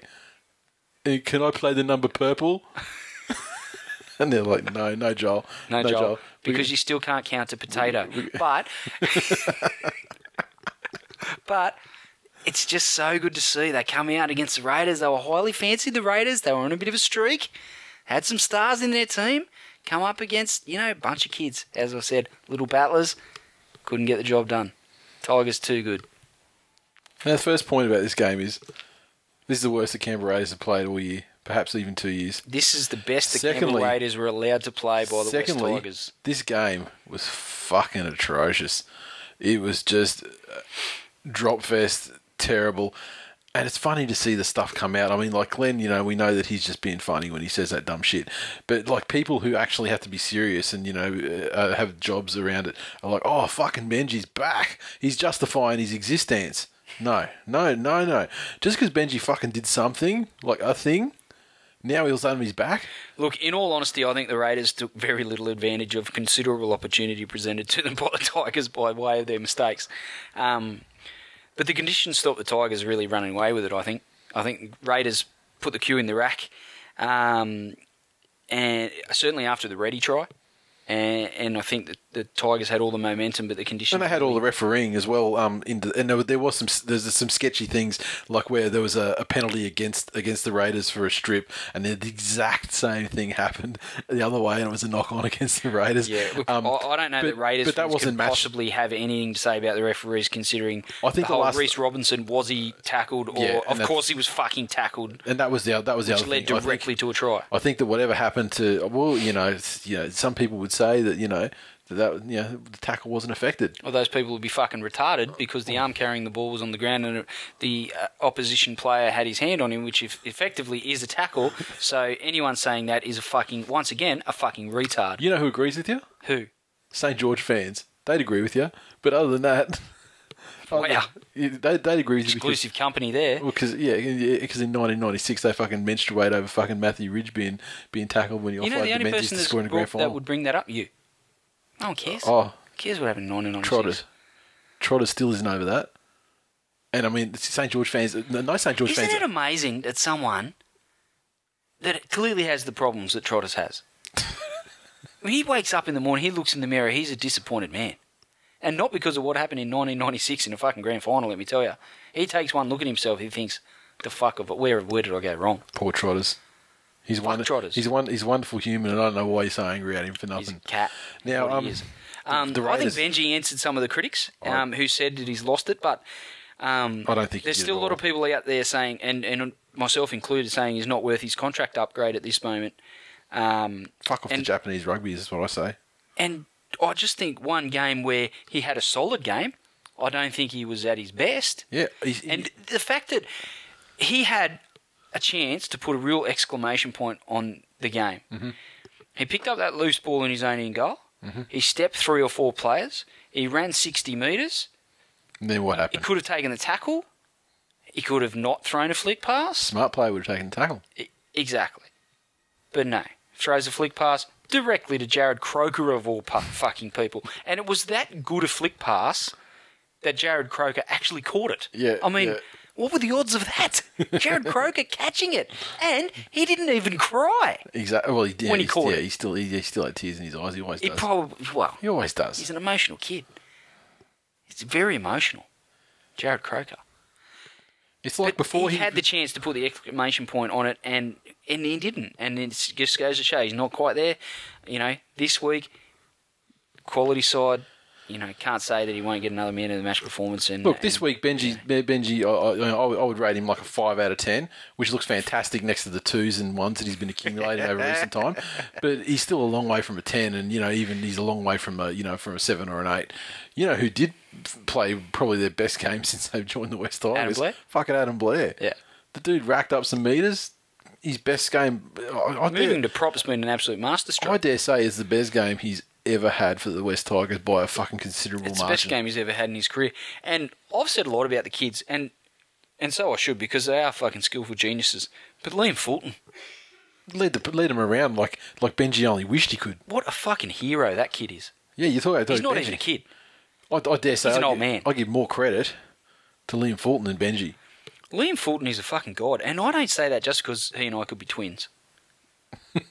he, Yeah, in, in the sense of he's the, an axe, mate. in the sense of the, the, the Schwarzenegger DeVito with you being the Danny DeVito twin, and How- and, how- how Fulton being the Arnold Schwarzenegger one How dare because he's got the talent and the, he's an axe and he's you know football successful. I just meant career. like in physical appearance, in the fact that we both got bald heads. About the only thing, the only you know what, the only thing you guys could possibly have in common other than the bald heads is that you're both just as likely to throw a fucking game losing play in a in a, in a semi final. right when you don't no. need to. Liam Fulton would make it to a semi-final. I probably wouldn't. Um, look, I was pretty pretty happy with the fact that the Tigers got the win. Um, certainly after the Broncos game, um, you know they needed to come out and make a bit of a statement, and the statement was that the Tigers are back and their charge to the premiership starts again now. And uh, you know, unconvincing. Two, two, two. Uh, not shit sides. That's that's a very harsh thing to say. But two sides played shit game of footy. Uh, conditions weren't conducive to good footy. But I mean, these sides aren't really good footy sides anyway. So you know, yeah, one plus one equals two, and you know, two being a pretty ordinary fucking spectacle. But I stayed strong, and I watched this thing in solidarity with Glenn from start to finish instead of watching the uh, the the uh, rugby union game because, as I said at the start of the show, and I will repeat it, the worst game of rugby league is still better than the best game of union. I agree. That's fucking scientific fact. Now, also had to support Glenn as well because you know we might we might go at it on the show and have bets and all that sort of stuff. But when someone outside the show, like Doctor Sexy, is putting a bet on one of us, then fucking he's got to lose that bet, That's exactly right. and he did. And he did. And uh, and so you got and yourself a looking. jersey. I'll be looking resplendent in my Western Suburbs West Tigers heritage strip. There you go. I cannot wait. I haven't told him that that's what I wanted. He's probably out there like going to flea markets and buying the fucking cotton to get a fucking jersey stitched up by his local seamstress. Because Got his personal tailor. Well, he's personal he's tailor, saying. exactly. I mean, he's this top. He's, He's that Hollywood, you know, yeah, you know Hollywood He works. say Hollywood. He say Hollywood. But no, he was a good sport about it too, and he sent a photo through with his face painted as a tiger. But I suspect that might have been an old photo. Not not nearly as fun as if like you know he had to shave his head and, and get his whole head painted like you had Imagine, at the time. imagine if I had to have Shrek it up. Oh, exactly. It'd be sensational. Um, Twitter, CA Photo 10. Apparently, to save time tonight, the ground announcer is going to introduce the crowd to the players. Garbs 1985. Bring your own socks day at the Tigers in decline. Different pair of Oh, socks for each dressing room. Yeah, that so- was actually a pretty good initiative, I thought. What what does it other, other than other than like paying homage to to you know your junior club? Is there anything else that went to it? Did like you know were there some kind of funds or something dispersed to junior clubs or, or anything I like don't think so. I think Okay. they were just probably marking all the junior clubs that have gone broke now that the West Tigers don't really have a presence there. Yeah, it's like this. This is my junior club, but um, but but you know they can go fuck themselves financially. Yeah. I'm so I played for this club and made it all the way to first grade, but anyone currently playing for that club won't be able to. That's that's the message. They don't even get oranges. They don't get any cans of Solo. No bananas, no lollies. What about another story? Had to, it was our turn to bring the fruit for soccer Okay. The weekend. And what and what and what with with kids like under sixes or whatever soccer, what is expected as far as like a spread when the team you you what is it the away team brings it or is it just like a No, home team um, brings it or Home team. okay Home team brings it. so it. what is expected? But you, we just bring it for our club. I think they, the other opposition team, you know, at the end of the day, I would fucking feed them. The opposition. oh okay so this is just you personally just for your your family has to provide for the team this That's week right. okay And um, I had to get my mum to cut the oranges up, and I was like, I couldn't think like all the times back in the early days of the show when he used to say, and we went such and such went into oranges with Yeah. and fuck it used to shit me. And all, all you know, I never knew you felt, I never knew you felt that way because I I'd bring it back if I didn't know that. But I was, I was like, I almost don't want to take the fucking oranges because it reminds me of Nate. so I tried one and it was sour because it reminded me of you. Yeah, haunt your dreams. um, ben Dunn, 43, said, Hey, at West Tigers, he tweeted to the official account, and Raiders Canberra, you owe me money for watching this game. It's fucking awful. Fair call. I thought it was magnificent. I took all my clothes off and watched it on the couch on my own. Well, well, you know, winners are grinners. Erebus Chaos said, uh, Did I just witness Marshall kick one from the sideline? He hasn't done that since, well, ever. Hash, can't believe my He always eyes. kicks the hard ones, mate. Always. NZ Warrior Forum. So one is in front where you are. Yeah. NZ Warrior Forum said, Well done, champ. You earned that one. Exciting finish. Fulton is the man. Agreed. Praise from across the ditch. I like it. Mike underscore existence. The refs really bent us over in the last 10 minutes and spoiled what was a really good, tough game. Bad first half decisions cost us more. I agree on all counts. Toto TV said the Tigers get another win, but no one gives a shit because the Wallabies are playing. Hash Tigers in decline, hash Wallabies over Tigers. See, I disagree with that wholeheartedly, and it's not even my team. Fucking cat. Rugby union in decline. You know what? I would like to consider myself as someone who's, while I'm not a fan of, of all sports, I've got a couple of sports that I really really like, like you know, rugby league and um, and NFL and um, NHL in particular. Bit of cricket, but Cricket? Yeah, I mean, like you know, one days. Are you fucking know, serious? Like some, you know, cricket's good if you like if you're working, and you know because I work from home, you know, I can you know put the TV on and have it going just what as a fucking background. revelation! And yet you're not a you're not a basketball fan. I don't mind. I don't. I don't like or dislike. it. I'm just not into it. I don't have a team. I don't have any you know like emotional stake in you know that sort of thing. Like it's all right. Like it's fun to play, but like I'm you know as as far as like you know watching it, you know I'm not a massive fan. But it's not just not into it. Like I don't I don't I don't have any negative feelings towards it. Just you know got limited fucking hours in a day, man. But the point is that um yeah, and even the sports I'm not into, like you know, obviously you know MMA and that's a big one. But um the, the sports I'm not into, I I still sort of you know just through you know you see the news and everything like that, and you kind of keep up on you know what's sort of going around. But with the the super whatever it is now, is it Super 14? I think it's just called Super Rugby. They lost count. Did they? Okay. Well, with the Super Rugby this year, they've done such a fucking terrible job in this country that it got to about the fourth round before I even realised it had fucking started for the year. Yeah, it's. I I think this time of year with the, the Wallabies and all the rest of it, pe- people are actually more conscious of rugby union. But Yeah. fuck, it goes off the radar at the start of the season.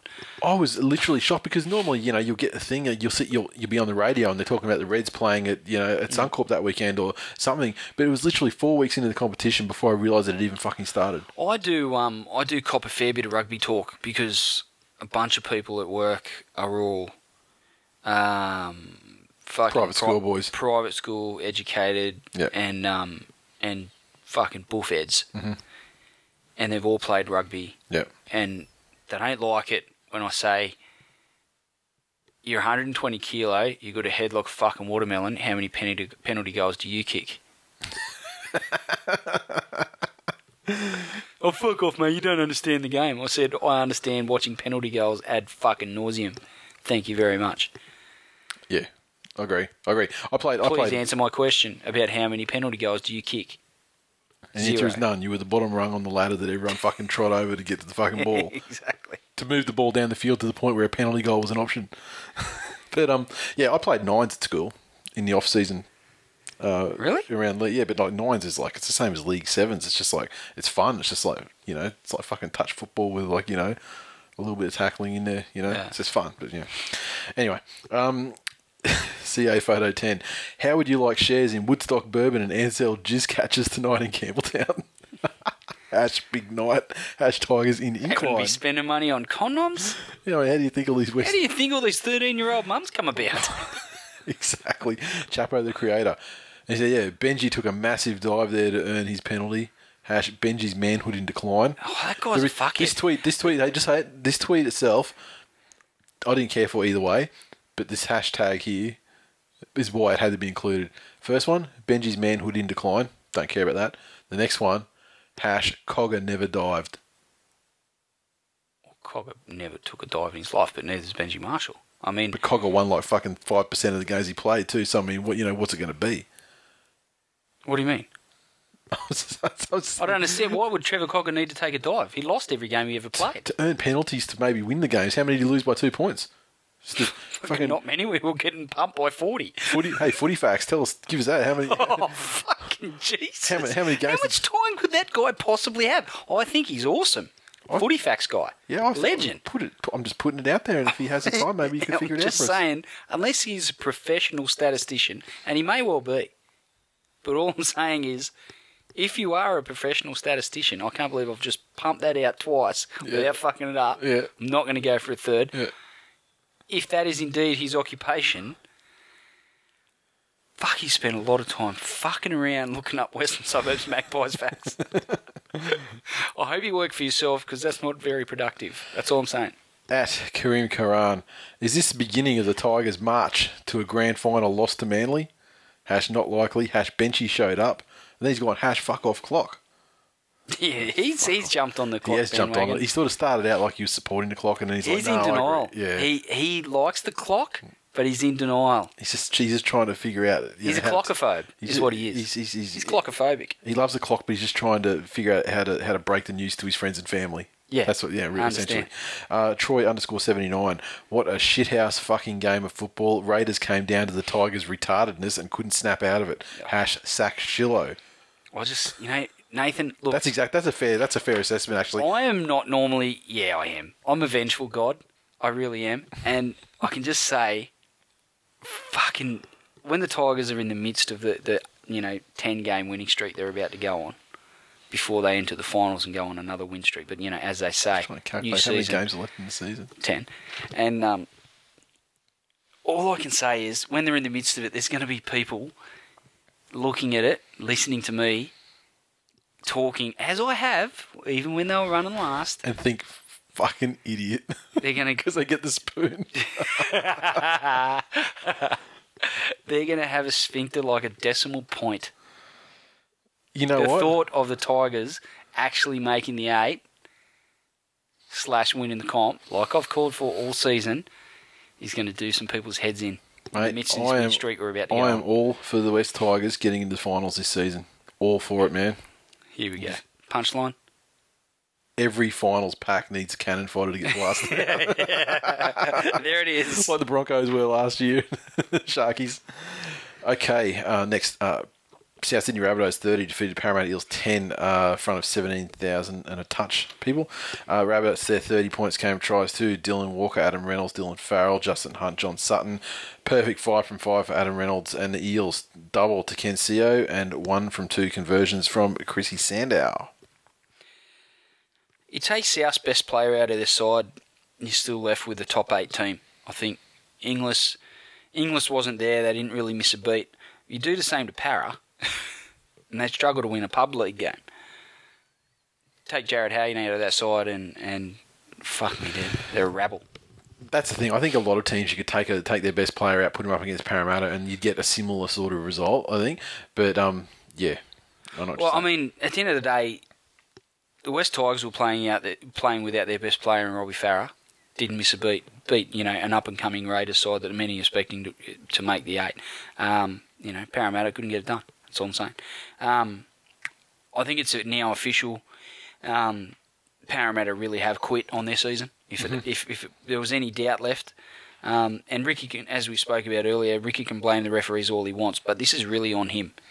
Um, th- this Uh, whole situation with telling these players that they're not wanted, um, and I guess in the some ways it's probably told some, fair. well, he told some that they're like, you know, not only aren't you wanted, like you, there is no fucking chance for you to turn this this verdict around. Sure. Then there was the group where it was like, you know, you can find somewhere next year, but exceptional performances in the run home may see you offered a, you know, Mm. a continued role at the club. So I, I just I can see that he's he's trying to um, to make his stand there, but it, it's pretty clear the effect it's had. yeah, It, it's killed the morale of the group, and um, and this is the sort of result they can expect for the for the rest of the season. I think. Um, I got a big call on Adam Reynolds. I think in three years' time he'll be the most dominant halfback in the NRL. He is, considering he's had one season. why off- three? just given him the age, and I think um, you know, as a halfback, they take time. I think he's very good controlling a game now with his kicking game. I Yep. think his passing game is very, very selective. He's an old head on young shoulders. Um, I just think with that little bit of extra experience, it's hard to believe he's only really played one full season of first grade. Yeah, yeah. It's uh, he is he is something else. He's like I'm he's like really a, he's like a young Daly Cherry Evans, except without the premiership glory.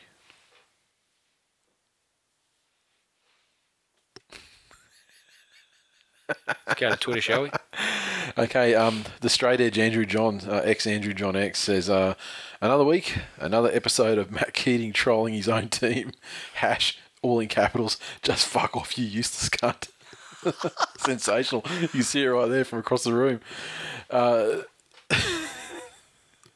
Wow. Drew underscore Nathan five said, uh, watching Souths and their clipping leg tackles makes me want to stab cunts. People getting people getting saucy on the uh, on the South one. what? A bit of blue language. And um, yeah, and, and you know, and, and Drew, he'd know he'd know about stabbing cunts too. I'm sure he's bayoneted many people in his uh, in his time. Oh, yeah, I had an interesting little analogy that I was going to throw in there, but All right.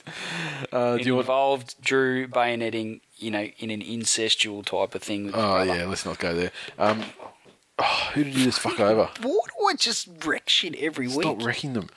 Shane Aaron Elvis Souths were good. Para aren't as bad as I thought. In soggy conditions, we saw ball skills that would bring a tear to Elton John. Explain uh, that entire tweet to me. Souths, Souths were, were, were decent. They were, you know, they were good. Good, that's a fair assessment. Parramatta, pretty pretty fucking ordinary. I mean, like they were kind of, sort of in it. They started out half-time. okay. Yeah, They ha- kind of- half time they were right. They, geez, they fell apart. If they had scored the first try in the second half, then you know maybe you know we might have a bit of a game. But I mean, South scored almost immediately in the second half, so you know that's no good. Um, JT underscore Goldie, new player has entered the game and says, "Hate South with a passion. It's horrible seeing them win on the field. They are a disgraceful team." Fuck me. I'm, I'm, I'm instantly fucking in love. Uh, Andrew John X, ex Andrew John X comes back and said Sticky should have sacked those 12 players on the spot instead of watching them play like absolute dog shit for the rest of 2013. That's probably fair enough too. I think that the, the Parramatta board and you know and those people would be well informed as to you know this is what I was going to do. This is a likely if you know it's a possible if not a likely outcome to this. This is, could go one or two ways. This is you know one of the eventualities you need to prepare yourself for to live through this for the rest of the 2013 season because I've got plans that you know go into 2014. Blah blah blah. But the fans, there's people who pay for memberships and they pay for season tickets to go to, you know, like a dozen games a year. I mean, you know, they can't enjoy going and watching their team get fucking smashed every week. They're the No, ones that get hurt by it. You would not imagine that that's a lot of fun for them. No. And like some people would say that, you know, they're Parramatta fans and they deserve it, but I'm not one of those people.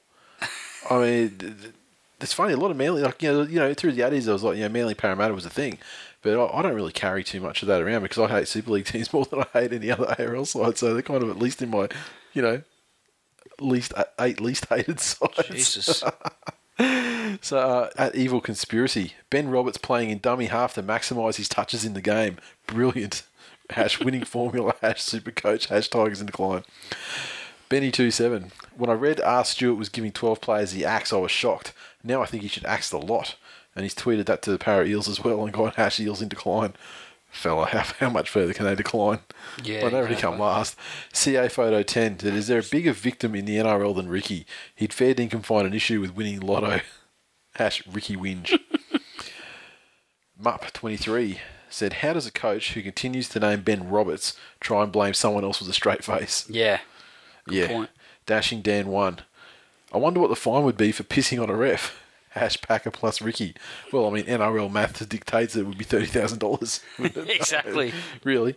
Um, unless there's some kind of discount for bulk purchase like Costco's or something. You know? um, at Rob Moore V1. This is an interesting tweet. Watching Souths. When I was coaching the county, I picked Burgess and decided not to pick his twin because I thought he was shit. Hash idiot.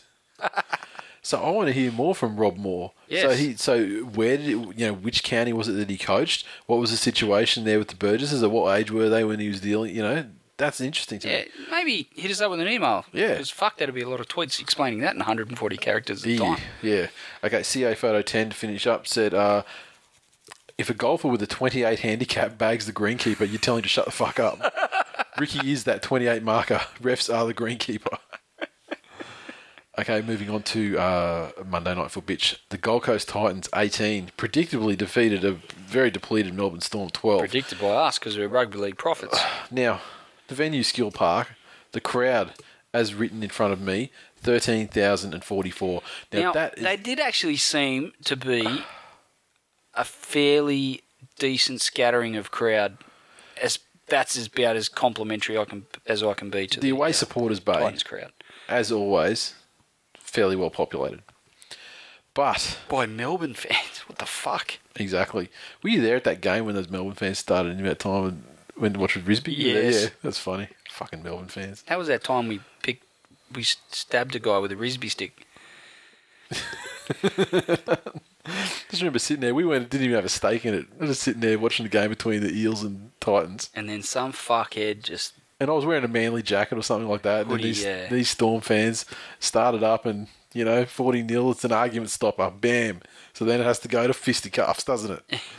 it, it went to another level at the mention of 40 nil, and then once that particular Melbourne fan which I think might have been Ghost Storm 1 who knows um, once it went possible, there yeah. they tried to fire up and then you were like Anyway, you're just a bunch of filthy cheats. And fuck me, didn't it erupt? Hey, I was just once Those again. players didn't know. Those players weren't cheats. How Oh, dare and then you? I'm like, I'm, then I'm How instantly, dare you? I'm instantly regretting s- uh, saying anything. I mean, not because I was worried about their aggression, but because I was just like, oh, fucking now, got it. Now the, the fucking they just, I didn't even Now I've see got them to under. explain it to this person. Well, it's it's like I didn't even see them like under their seats, but they've pulled out fucking all of them had a violin, and they just start playing this fucking story about their oh their team, and I was like, oh fuck, it was a tragedy. All right, So we stabbed them with a Risby stick. exactly, fuckers. Okay, anyway, um. Gold Coast Titans tries to get it to Gordon, Anthony Don, Luke O'Dwyer. I'm not going to say that is Don is a good thing because fuck people overuse that thing for Anthony Don. It's, it's ridiculous. And, and quite frankly, he's not. Yeah, exactly. Uh, Sezer, he got uh, two from three conversions and a penalty goal. Storm's 12 points came at double on debut to Ben Hampton. Uh, conversions, Gareth Widdop got one, Maurice Blair got one. Gareth Widdop obviously not able to function for the second one because uh, Yeah, painful, painful looking. dis- Speaking of that, Dragons Dragons can't really take a trick. It's- Well, it's- they yeah. signed him, and They say that, but I mean, the apparently there was no like you know tendon or ligament damage. Just it just popped out. So they, the Storm are hoping to have him have him back into the finals.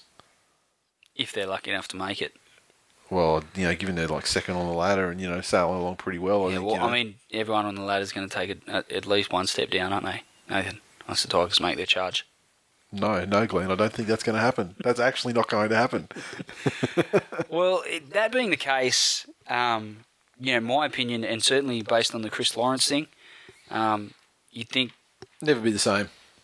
well, it'll be at least 2015 before Widdop is anywhere near the form that, that the Dragons actually signed him to, to replicate for their club.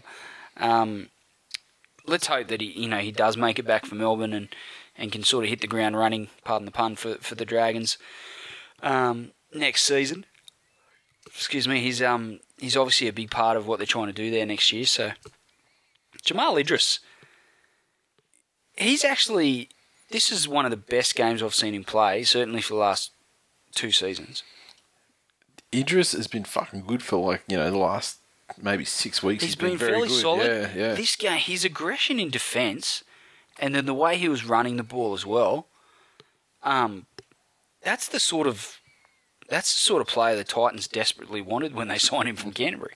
When he wasn't, I don't even think he was that player in Canterbury towards his latter stages either. Oh, not towards it. Once he signed with the Titans, he was on the down. I think he's pretty. I think he's he's almost approaching something that you would call career best form. Dare I say?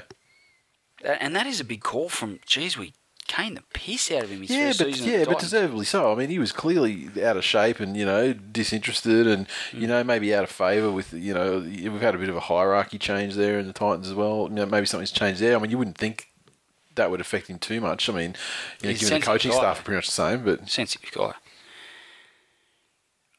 For the Storm, just as Widdop goes down, you know, Ben Hampton shows up, scores two tries. Um, ready made. Ready made. The Storm, they keep coming up with these youngsters, and I'm not one to, to really normally hark back to the whole salary cap thing with Yep. the Storm, but for a club with no real junior nursery, you know, save um, Mahe, what's his name? Yeah, Fonua. Fonua, that's it. But it's not, aside from Brisbane, Yeah. but you know what I mean? Like, I just wonder, you know, the attraction for the Storm, given the fact that they, you know, in some of the formative years for these guys that are coming through, they had Inglis, Slater, yep, um, Cronk and Smith, right? Dominant team. Flower. Folau as well.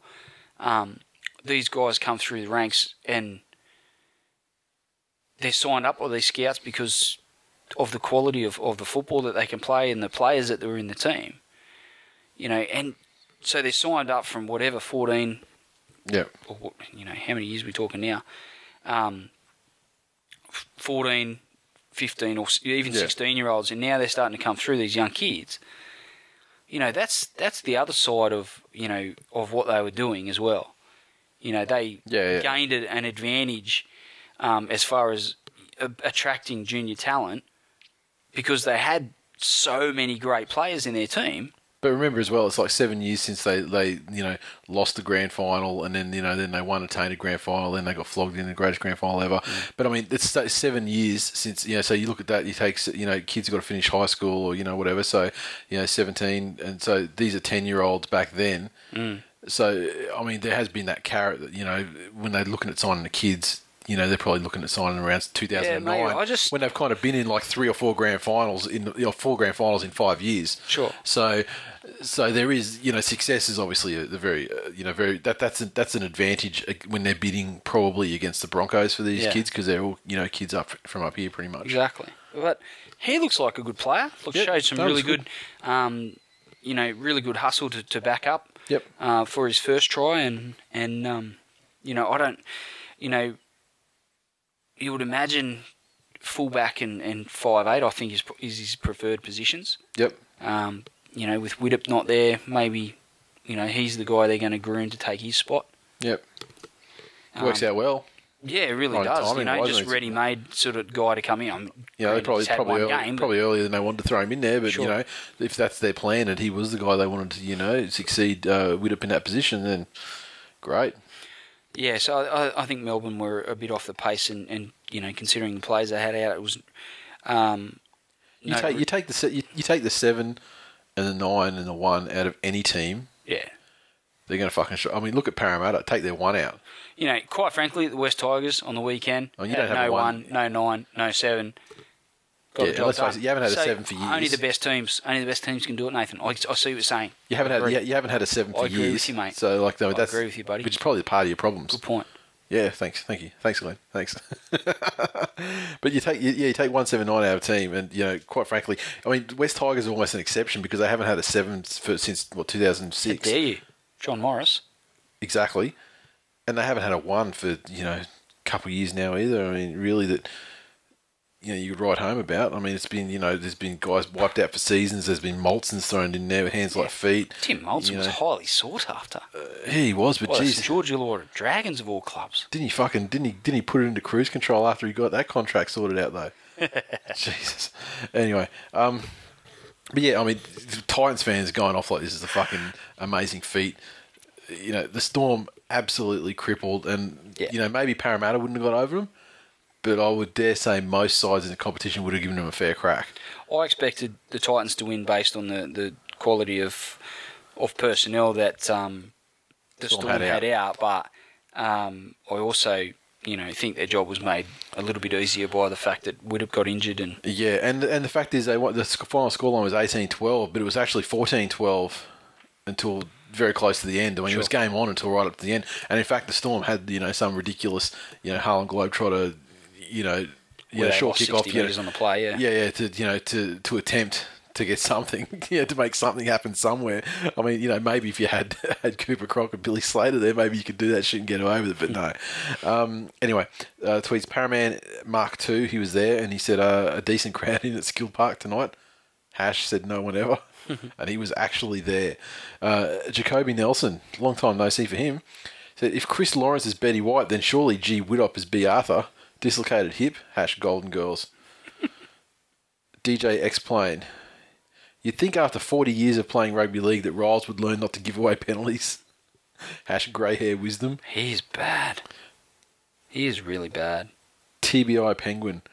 I'd cheer for a team of Osama bin Ladens versus the Purple Cheats. So very happy to see the Gold Coast Titans get a win. Jeez, we that's, got- that's tough. And we got, yeah, nah, maybe. The best bit was when the Storm lost. and we got uh, Mup 23. Is it fair to say the 2013 t- Titans are the best team to ever play any sport? Hash spoiler alert, yes. That guy's a jerk. At the end of the year, when you're voting for Gronk of the Year in the Twilly Awards, Unanimously. MUP 23 is the one you want to pick. Paraman Mark 2. Happy Titans got the W, made my daughter's night, but fuck me, it was a painful game to watch. Substandard without Origin stars, which is true. yeah, it was a pretty ordinary game. It wasn't as bad as the Tigers game, but it was. Yeah, it was, it was- oh, hang on a sec. How dare it you? wasn't. Mup 23 again said the Purple Pretenders lucky to get so close, only a matter of inches away from it being 50 to 12. this is what I'm talking about. This groggy shit.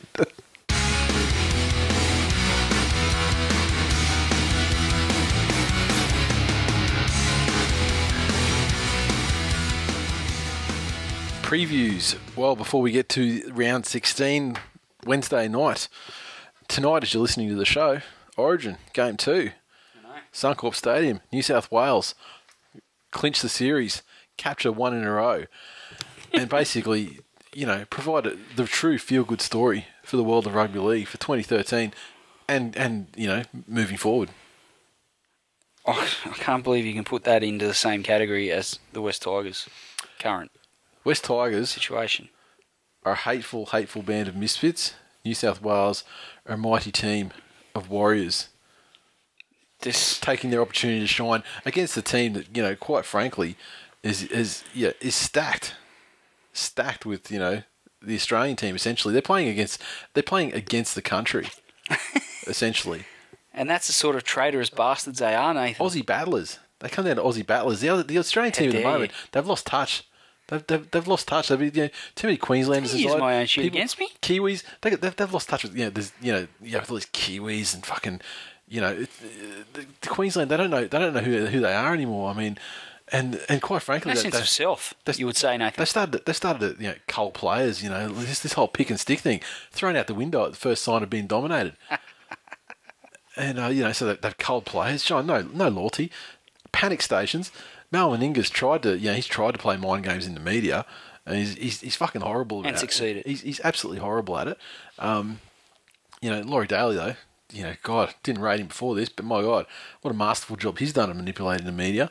Sensational work from a, a, tr- a true general at the helm of a he, team. he has of a job in the media, he's probably got a leg up. exactly. And I mean, you know, Bit Laurie, hard to manipulate the media from a f- fruit and veg shop. and yeah, and Laurie Daley, you know, I think he'd make a fair fist of politics too, just quietly. I'm sure you'd vote for him. I'll tell you what, New South Wales win, I'll vote for him for sure. Vote one, Laurie. So anyway, this game, I mean, to, to be fair, um, the, the the changes New South Wales have made have had to be made, you know, through injury and, and yeah, unfortunate suspension. So yeah, they lost Jarryd Hayne, but I They've feel that, improved their side by putting Aaron Woods in there. I think I think that uh, I think that that Josh Dugan, if he can keep his current club form, if he can replicate that at Origin level, I think um, potentially an upgrade for Jarryd Hayne this game. Aaron Woods definitely an upgrade, in my opinion. Um, so really, Nathan Merritt, question mark. Can he lift to Origin? You know, can he prove the doubters wrong? You know, that's a big question there. And if they can answer those questions, then you know their forward pack is strengthened with the inclusion of Woods, in my opinion. So I think that uh, New South Wales will be able to dominate Queensland exactly as they did in the first game, except uh, you know try scoring machines like Merritt. You know, gets a hat trick on debut, creates his own little Origin That's miracle the, story. kiss, that's the kiss of death, mate. that is the kiss of death. Calling someone for a Patrick. Um, look, Queensland were pretty ordinary in game one. Um, I don't think they'll be uh, the same side in game two. I think they'll uh, they'll come out. They'll start strongly. Uh, they'll get Greg Inglis a lot of early ball, and I think that'll pose a lot of problems for New South Wales. Um, given the atmosphere and given the, the crowd at Suncorp, I think that uh, will weigh heavily in Queensland's favour. And, and I think Queensland, uh, in all seriousness, I think Queensland will win this game quite handily. But what I think that will mean is that we go down to game three. Um, New South Wales have got over, um, you know, the jitters of, of you know the whole eight in a row uh, thing that's been bandied about. Uh, they come out in game one. They showed um, that they are here to compete and compete hard for this series, and Queensland couldn't really answer that challenge. But in game two, um, I think that they will certainly step. Queensland will certainly step up to the plate. It'll be a tough game, um, but I think game three, it'll be a very very high intensity, and I think it'll be a much more level playing field. New South Wales, the the guys there, um, you know, they that winning game one, I think it was given them a lot of confidence, and I think they'll, you know, they know they belong now, and I think game three will be one of the best. Um, one of the best Origin games we would have seen for a number of years, but I think Game Two um, is is going to be a fairly fairly handy victory for Queensland. I think I think I don't even know why you're talking about game three because dead rubbers are something that no one wants to see. I think Queensland. You're right in one respect. I think Queensland are going to come out hard. I mean, I think that they they they would feel you know very disappointed in their performance uh, and the way they end up in the first game. But they only you know on the other hand they, they played as well as they were allowed to. They were out enthused by a younger and and, um, and quite frankly better side. And uh, this this game, Queensland are going to come out hard. They're going to try a lot of niggle. They're going to really try and niggle. They're also going to want to get payback on Paul Gallen. But you know what? They I can't. They can't. They can't get it. That ship sailed. They win so much that they got that rugby league got nerfed all because of them. And so I think New South Wales, the Aussie battlers that they are, upholders of the traditions of rugby league itself, I think they're going to want to punish Queensland for the way that they've tried to ruin rugby league. And uh, as a result, I think New South Wales, it won't be a massive win, but I think they'll get up by you know the vicinity of 10 points. And, you know, the Queenslanders, you know, you get it into that final 10 minutes of the game. Queensland's down by 10. Never say die, Queensland, blah, blah, blah. But I dare say that you know, come full time or come 78 minute mark of that game, there'll be more than one Queenslander pissing on their seat. well said. it actually made me laugh. First time in three years, you've done well. Um, and so once again, I mean, obviously, you know, you you, you say Queensland win, I say New South Wales win, yeah, and we'll what fucking see what happens. See what happens on the night. so let's move on to the actual uh, round 16. Um, kicking off, obviously these teams are, are kind of subject to how the players involved in Origin back up, um, especially you know with the, the Rabbitohs versus Raiders game. I mean, it's only two nights after you know what's presumably going to be a very high intensity game, yeah. um, like Origin usually is. So, well, the Canberra Raiders mighty disappointing on the weekend. I mean, it was great for us. Oh, you know, thoroughly as, outplayed, mate. As a show, it was fantastic that they that they really choked the chicken against uh, against the Tigers, but um, you know, Souths with Origin players back, Greg Inglis will be absolutely furious at you know at, at his name being in the record books as one of the guys that uh, relinquished the trophy for Queensland. um, you know, you know McQueen, he'll be like, wow, you know Queensland won seven in a row. I get in the side, we lose. Uh, you know, is, correl- is correlation, causality. Am I the reason Queensland lost Origin? I better play well in this game, redeem myself if you will. Nathan Merritt, he'll be flying. Dead, you can talk some shit, man. Nathan Merritt, he'll be fly, he'll be flying high after a match winning couple of tries. Uh, you know, so yeah, he'll be unstoppable. Adam Reynolds, he'll be stung. He'll be like, I should, I should have been there. Why couldn't I be, you know, celebrate this fantastic New South Wales well, future most dominant great, halfback in the NRL? Instead of that How did I not play? I mean, you know, Mitchell Pearce. I mean, you know, good on him. He, he lifted the trophy, but you know, it should have been me. Yeah, so he'll be stung. So all this adds up to South Sydney absolutely bollocking Canberra by a fucking gigantic margin Agreed. in the vicinity of 26 if plus Nathan points. Merritt awakes from his slumber after being, you know, completely trampled in game two. I just told you he's going to have match-winning multiple tries oh, sorry. performance, Glenn. Fuck's sake. Got ya. Um, yeah, I don't think the Raiders have got much of a chance. None, none whatsoever. And uh, you know what? And I say that even if they you know do bring you know their A game in quotes kind of thing. Mm. I mean, if they if they play Souths, like, are, Souths are on a whole another level to the Raiders. If they play like they did against the Tigers, they're going to get bollocked by thirty points plus. But if they you know they bring their A game, might be a great game, but still South will still get over them by like you know at least sort of ten points. You'd think. Yeah. Okay. Um. Also, oh, there we go. Where we go? Saturday, Leichhardt, West Tigers versus the Melbourne Storm. West Tigers have been lucky with their games and their timings, but not as lucky as the Titans have been because the Titans have been really catching teams at their worst. But unfortunately, the Melbourne Storm, with uh, you know Cam Smith presiding over the failure of his stateside. Cooper Cronk. Adam feeling, Blair. feeling the pressure of Daly Cherry Evans. Adam, you know, Blair in, Adam Blair in career best form for the West Tigers. um, playing against his old club, he'll be out there wanting to prove a point. Uh, I think he'll take his game to a new level. Robbie Farah and, and Aaron Woods, uh, you know, backing up from Origin, where they'll probably, you know, be among the, the, the, top three or four players on the field. You know, in a comprehensively beaten side, mind you, but um, you know, Robbie, a true Origin warrior, that he'll, he'd probably make sixty tackles. Uh, he'll probably come out on Friday night, make another fifty. That's the type of player he is. A lot of people can't relate. They don't have that type of player in their team. Let me tell you, Robbie Farah, warrior, probably on track for 110 tackles in three days. That's the type of bloke he is. It seems ridiculous, Nathan. It seems retarded. Matty Ballin does that in a it game. seems silly. It seems silly to even contemplate that someone will make over 100 tackles in two games over the space of three three days. Robbie, this is a type of player that Robbie Farah is, and Robbie will need to because let's face it, the Storm are going to be throwing points on them. James Tedesco comes back into the side. The only reason the West Tigers didn't win by 65 points last Saturday night is because James Tedesco wasn't inside and he was replaced by Sean Meaney, who made some horrible, horrible fucking mistakes. Cost the West Tigers any chance of winning that game by 50, as they should have, as was their right, because they are the team of destiny, as Oh, they will see. prove against the You've thrown out defending team, premiers. You've thrown out the team of destiny thing again. You know what happens to that? No. Team of destiny generally is destined to miss the finals entirely. That's what happened last time. They were the team of destiny. They finished tenth. this time, eleventh. Tigers in decline. Storm are going to win this game easily, like fucking easily. They're going to make an example out of the Tigers, and they're going to they're not going to shut you up because, quite frankly, nothing's going to stop you with your spiel of undefeated premier, blah blah blah. But the Storm are going to fucking make a mockery of the Tigers side and uh, send them back down uh, around Spoonsville where they belong. Tigers got a good record against the Storm, and specifically at. Leichhardt, the Storm know they can't win. They'll go in there, they'll be scared. Um, they don't want to play. They don't want to play for, for Bellamy. They don't want to play at Leichhardt, and they certainly don't want to play the West Tigers. They can't win. Everything you just said was wrong.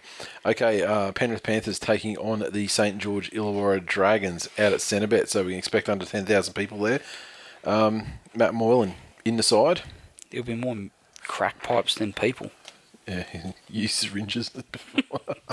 Wow, that's hard. oh, yeah, You said, you said they're smoking crack. I said they're injecting heroin. Oh, they're fucking, yeah, we're so different in what we said.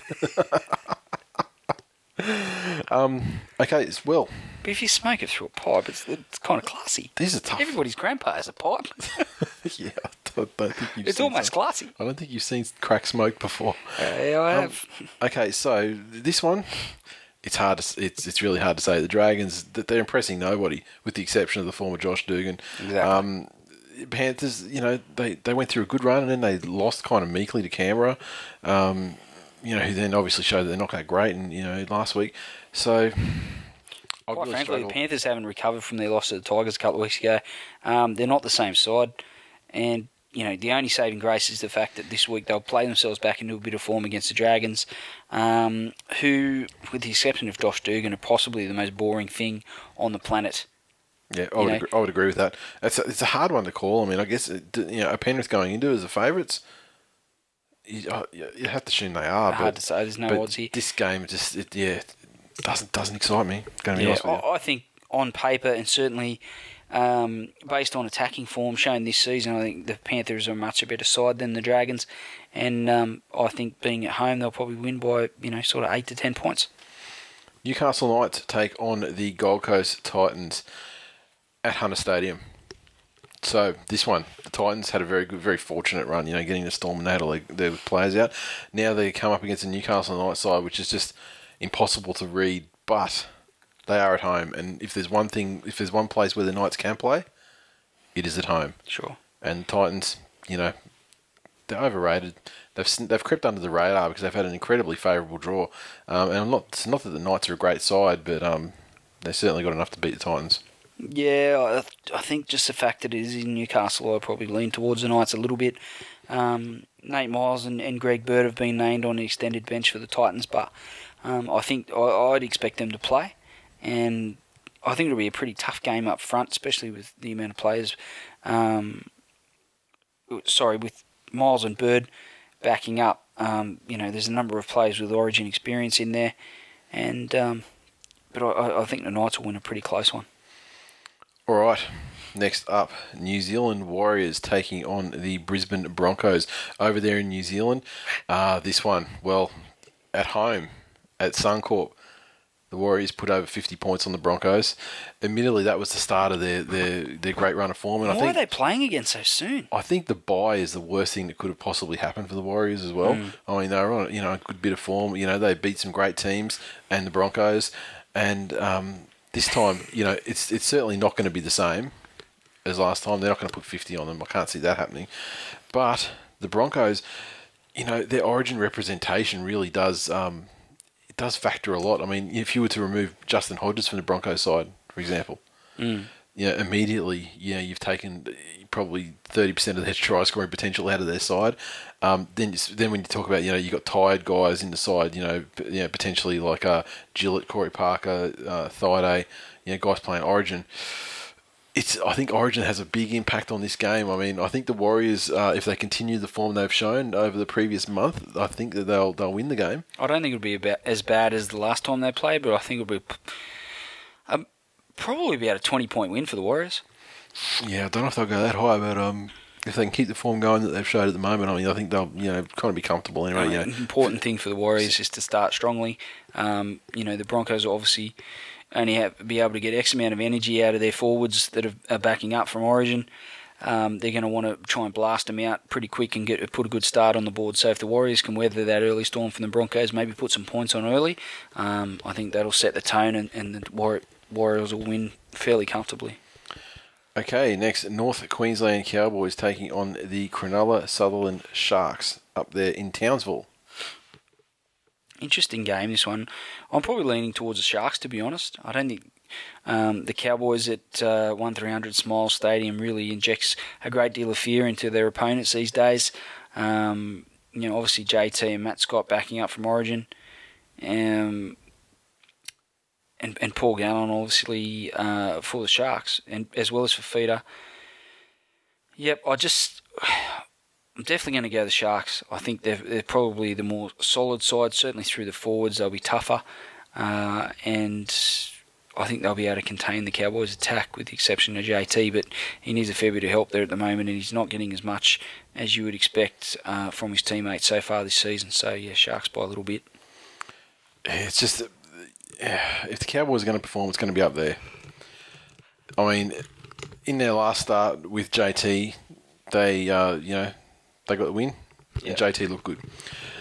Uh, if he continues that, you know, foreseeably they're going to have too much attack for the Sharks. I mean, the Sharks are always a more defensive sort of outfit anyway, but. it's it's it's hard. I mean, the, the Cowboys have been disappointment of the season. You know, one of the disappointments of the season, and um, you know the Sharks, but they've been setting the world on fire. But you know they've been, I guess, what you know, solid-ish. You know, solid. I guess you could say. Best you Sure. could say for them. Fuck, it's a hard one actually. Tigers, but Who's the favourite in that game? I, I don't know who. I would suspect it would be uh, the Cowboys. Yeah, I would think if Thurston's on form, I think the Cowboys can get a win there. Uh, Monday night foot pitch, Sydney Roosters taking on the mighty Manly Sea Eagles over there at uh, Allianz Stadium. Uh, a couple of points in this game. Fucking Manly sensational, but that's beside the point. Um, the other point is Matt Cecchin's refereeing this game. That's magnificent. East the win Wow. Um, Glenn Stewart. via Matt Cecchin fucking us over. Glenn Stewart at uh, lock forward for the Sea Eagles, still out of shape. Um, still doesn't want to play for his teammates. Um, you know, he's going to be expected to tackle the likes of Sonny Bill Williams um, and Luke O'Donnell, who, who's playing prop. Um, Jared Waerea-Hargreaves makes his way back into the side after suspension as well. They get their halves back. I think the Roosters will be too strong for the, for After the suspension, which came through after playing Manly last time. He might actually kill someone this time. Yeah, he, but he hopes hopefully someone's instructed him that uh, throwing punches actually gets you suspended now. Yeah, well, it is. It is letters though. They can tell him all they want, but put on the spot, I'm, I'm sure he'll still throw punches. There's no doubt about him. Yeah, yeah. Yeah, I'm. I'm probably leaning towards the Roosters. I think that, as I said, the over the last couple of weeks, it's it's clear that the Sea Eagles are uh, well past their use by date. Um, they're like a piece of blue cheese rotting in the back of the fridge, and uh, you know they're being horribly exposed um, in recent times, and, and I think the Roosters will continue that trend. Absolutely ridiculous assessment there. Manly still clearly the best side in the competition. I don't see I don't see any reason for that to change. To be perfectly honest, um, the Roosters are, are a good test. You know, not gonna not gonna lie, but um, you know, Monday night football, the team that's probably the outsider. There's always upsets happen there. Manly will start this game as the outsider, I would imagine. Um, I expect to see uh, Peter Hiku just you know tremendous, tremendous again. Um, Jorge, he's going to be stung by his omission and his opportunity to lift the trophy in Game Two of Origin. He's going to come out big and have an absolute fiesta all over these motherfuckers. Um, you know, Steve Matai, the machine that he always is. And I think uh, Glenn Stewart, this is the game where Glenn Stewart's going to come back into form and uh, show everyone what time it is and uh, why to persist with him. And uh, of course, that means Manly by 13 plus, of course. But um, we've got buys this week of the Bulldogs and the Eels, which I think is really, it's going to be really fucking refreshing for this weekend Because like the Eels, there's a lot of bitching about the players Yeah. getting sacked and sack Ricky and fuck Ricky and blah blah blah and Ben Roberts this and you know blah all that all that shit. Keating, oh whinge whinge whinge. But then you got dogs as well. Just such bitter, bitter and spiteful fan really base are. in general. And, They're uh, like Manly fans dressed in blue and white. They're- like they're like Manly fans with criminal records that whinge.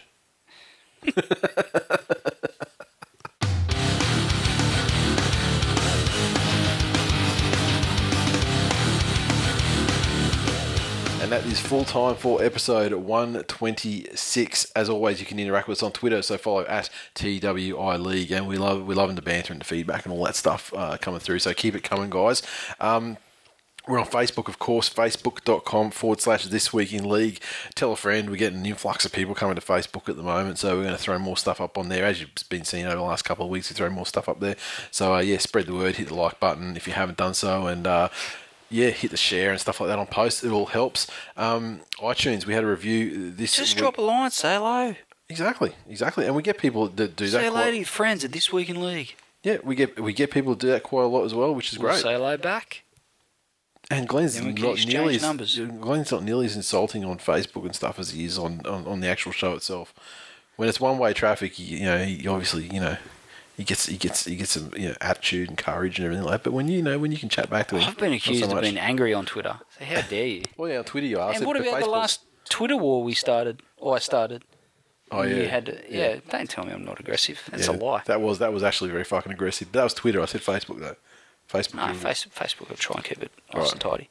Anyway, the review from BennyBoy001. Uh, they love the clock. Five stars. The only rugby league podcast where a new segment gets treated like a game of soggy biscuits. Picture this two guys, no pants, NRL news, a ticking clock. It's a race with a usually messy ending. I'm liking the effort on the backgrounds of the podcast. These guys enjoy what they do, enjoy what they do, hang shit on each other and others. They're good at it. If you love your NRL, you love these guys. P.S. That's got to be worth a shirt.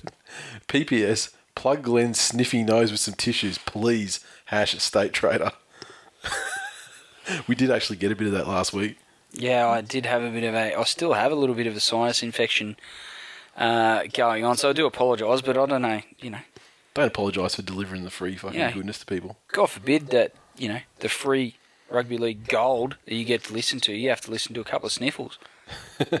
Now, we got a, uh, a message through Facebook from uh, Jonathan Malotta, uh, who was uh, DY, who gave us the review last week. So we put it out there and said, you know, make yourself known. And uh, so he just uh, sent us a message and said, uh, hope you guys are well. Thank you for reading out my podcast review the other day. Love your work. Thoroughly enjoy the podcast. Great new look also. Keep it up. So two reviews for the price of one. That's lovely. Uh, fantasy. Okay, in our uh, points group, Dane Laurie for PM again, number one Killing it. just 21 points. Oh no, sorry. Overall, 60, no, 58 points. Something. Yeah, ahead There's of. El Ducho's Dopers. Cerberus in third, Sherwood Scorpions, Mighty Bulldogs, Seagull Assassins, Ross's Rascals, Toto's Terrors, Greendale Goblins, and Honor Blood Buzz rounds out the top 10. So from uh, first place to 10th place, it's quite it's quite a, a significant margin. It's about uh, you know about 450, say.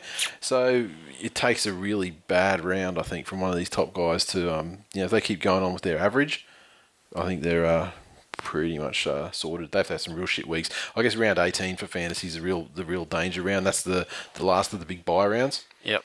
And so if you got you know stuck with certain certain players there, you can get fucked over. But I mean, guys that are at the top like that, like this Dane Laurie for PM side, you know, if they're maintaining their points and you know they got twelve forty seven this last round, Jesus. I think so. That's you know. impressive. Or maybe that's yeah, yeah, crazy.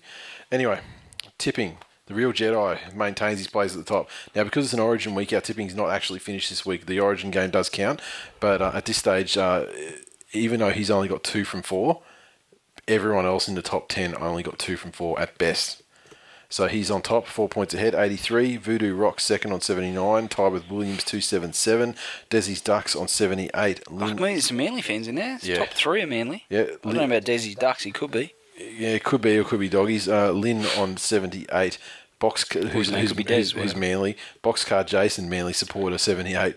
Aussie 11198, Dragons fan, 78. Animal NZ, Manly fan, 78. Troy Schroeder, 78, is Canberra, Canberra fan. And Shell Geddes, 77.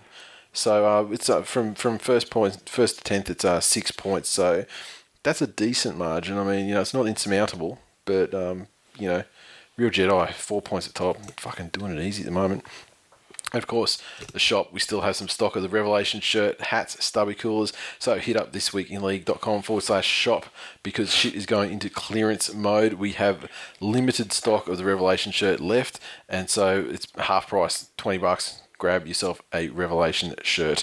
Uh, and we want to get the new stock in of everything. I mean, new design, stubby coolers. I mean, because given that we changed the branding, we probably want to get everything on new stuff. So uh, if you spend over 50 bucks, we'll throw in a stubby cooler for free and of course new shirts coming and in fact i may have a potential design for one of the new shirts as you're listening to the show Wow. today just got, I, I may have to do feedback and uh, i'm expecting something tomorrow so yeah i mean you know depending on how much feedback or how much changes uh, i need to make on the concept before i think it's ready to put out there may actually be something as Sweet as. the I like it. so it'll be good Progress. yeah, so that's it. Go New South Wales, wrap up the series, one in a row, and the one in a row shirt, of course, will be uh, produced immediately.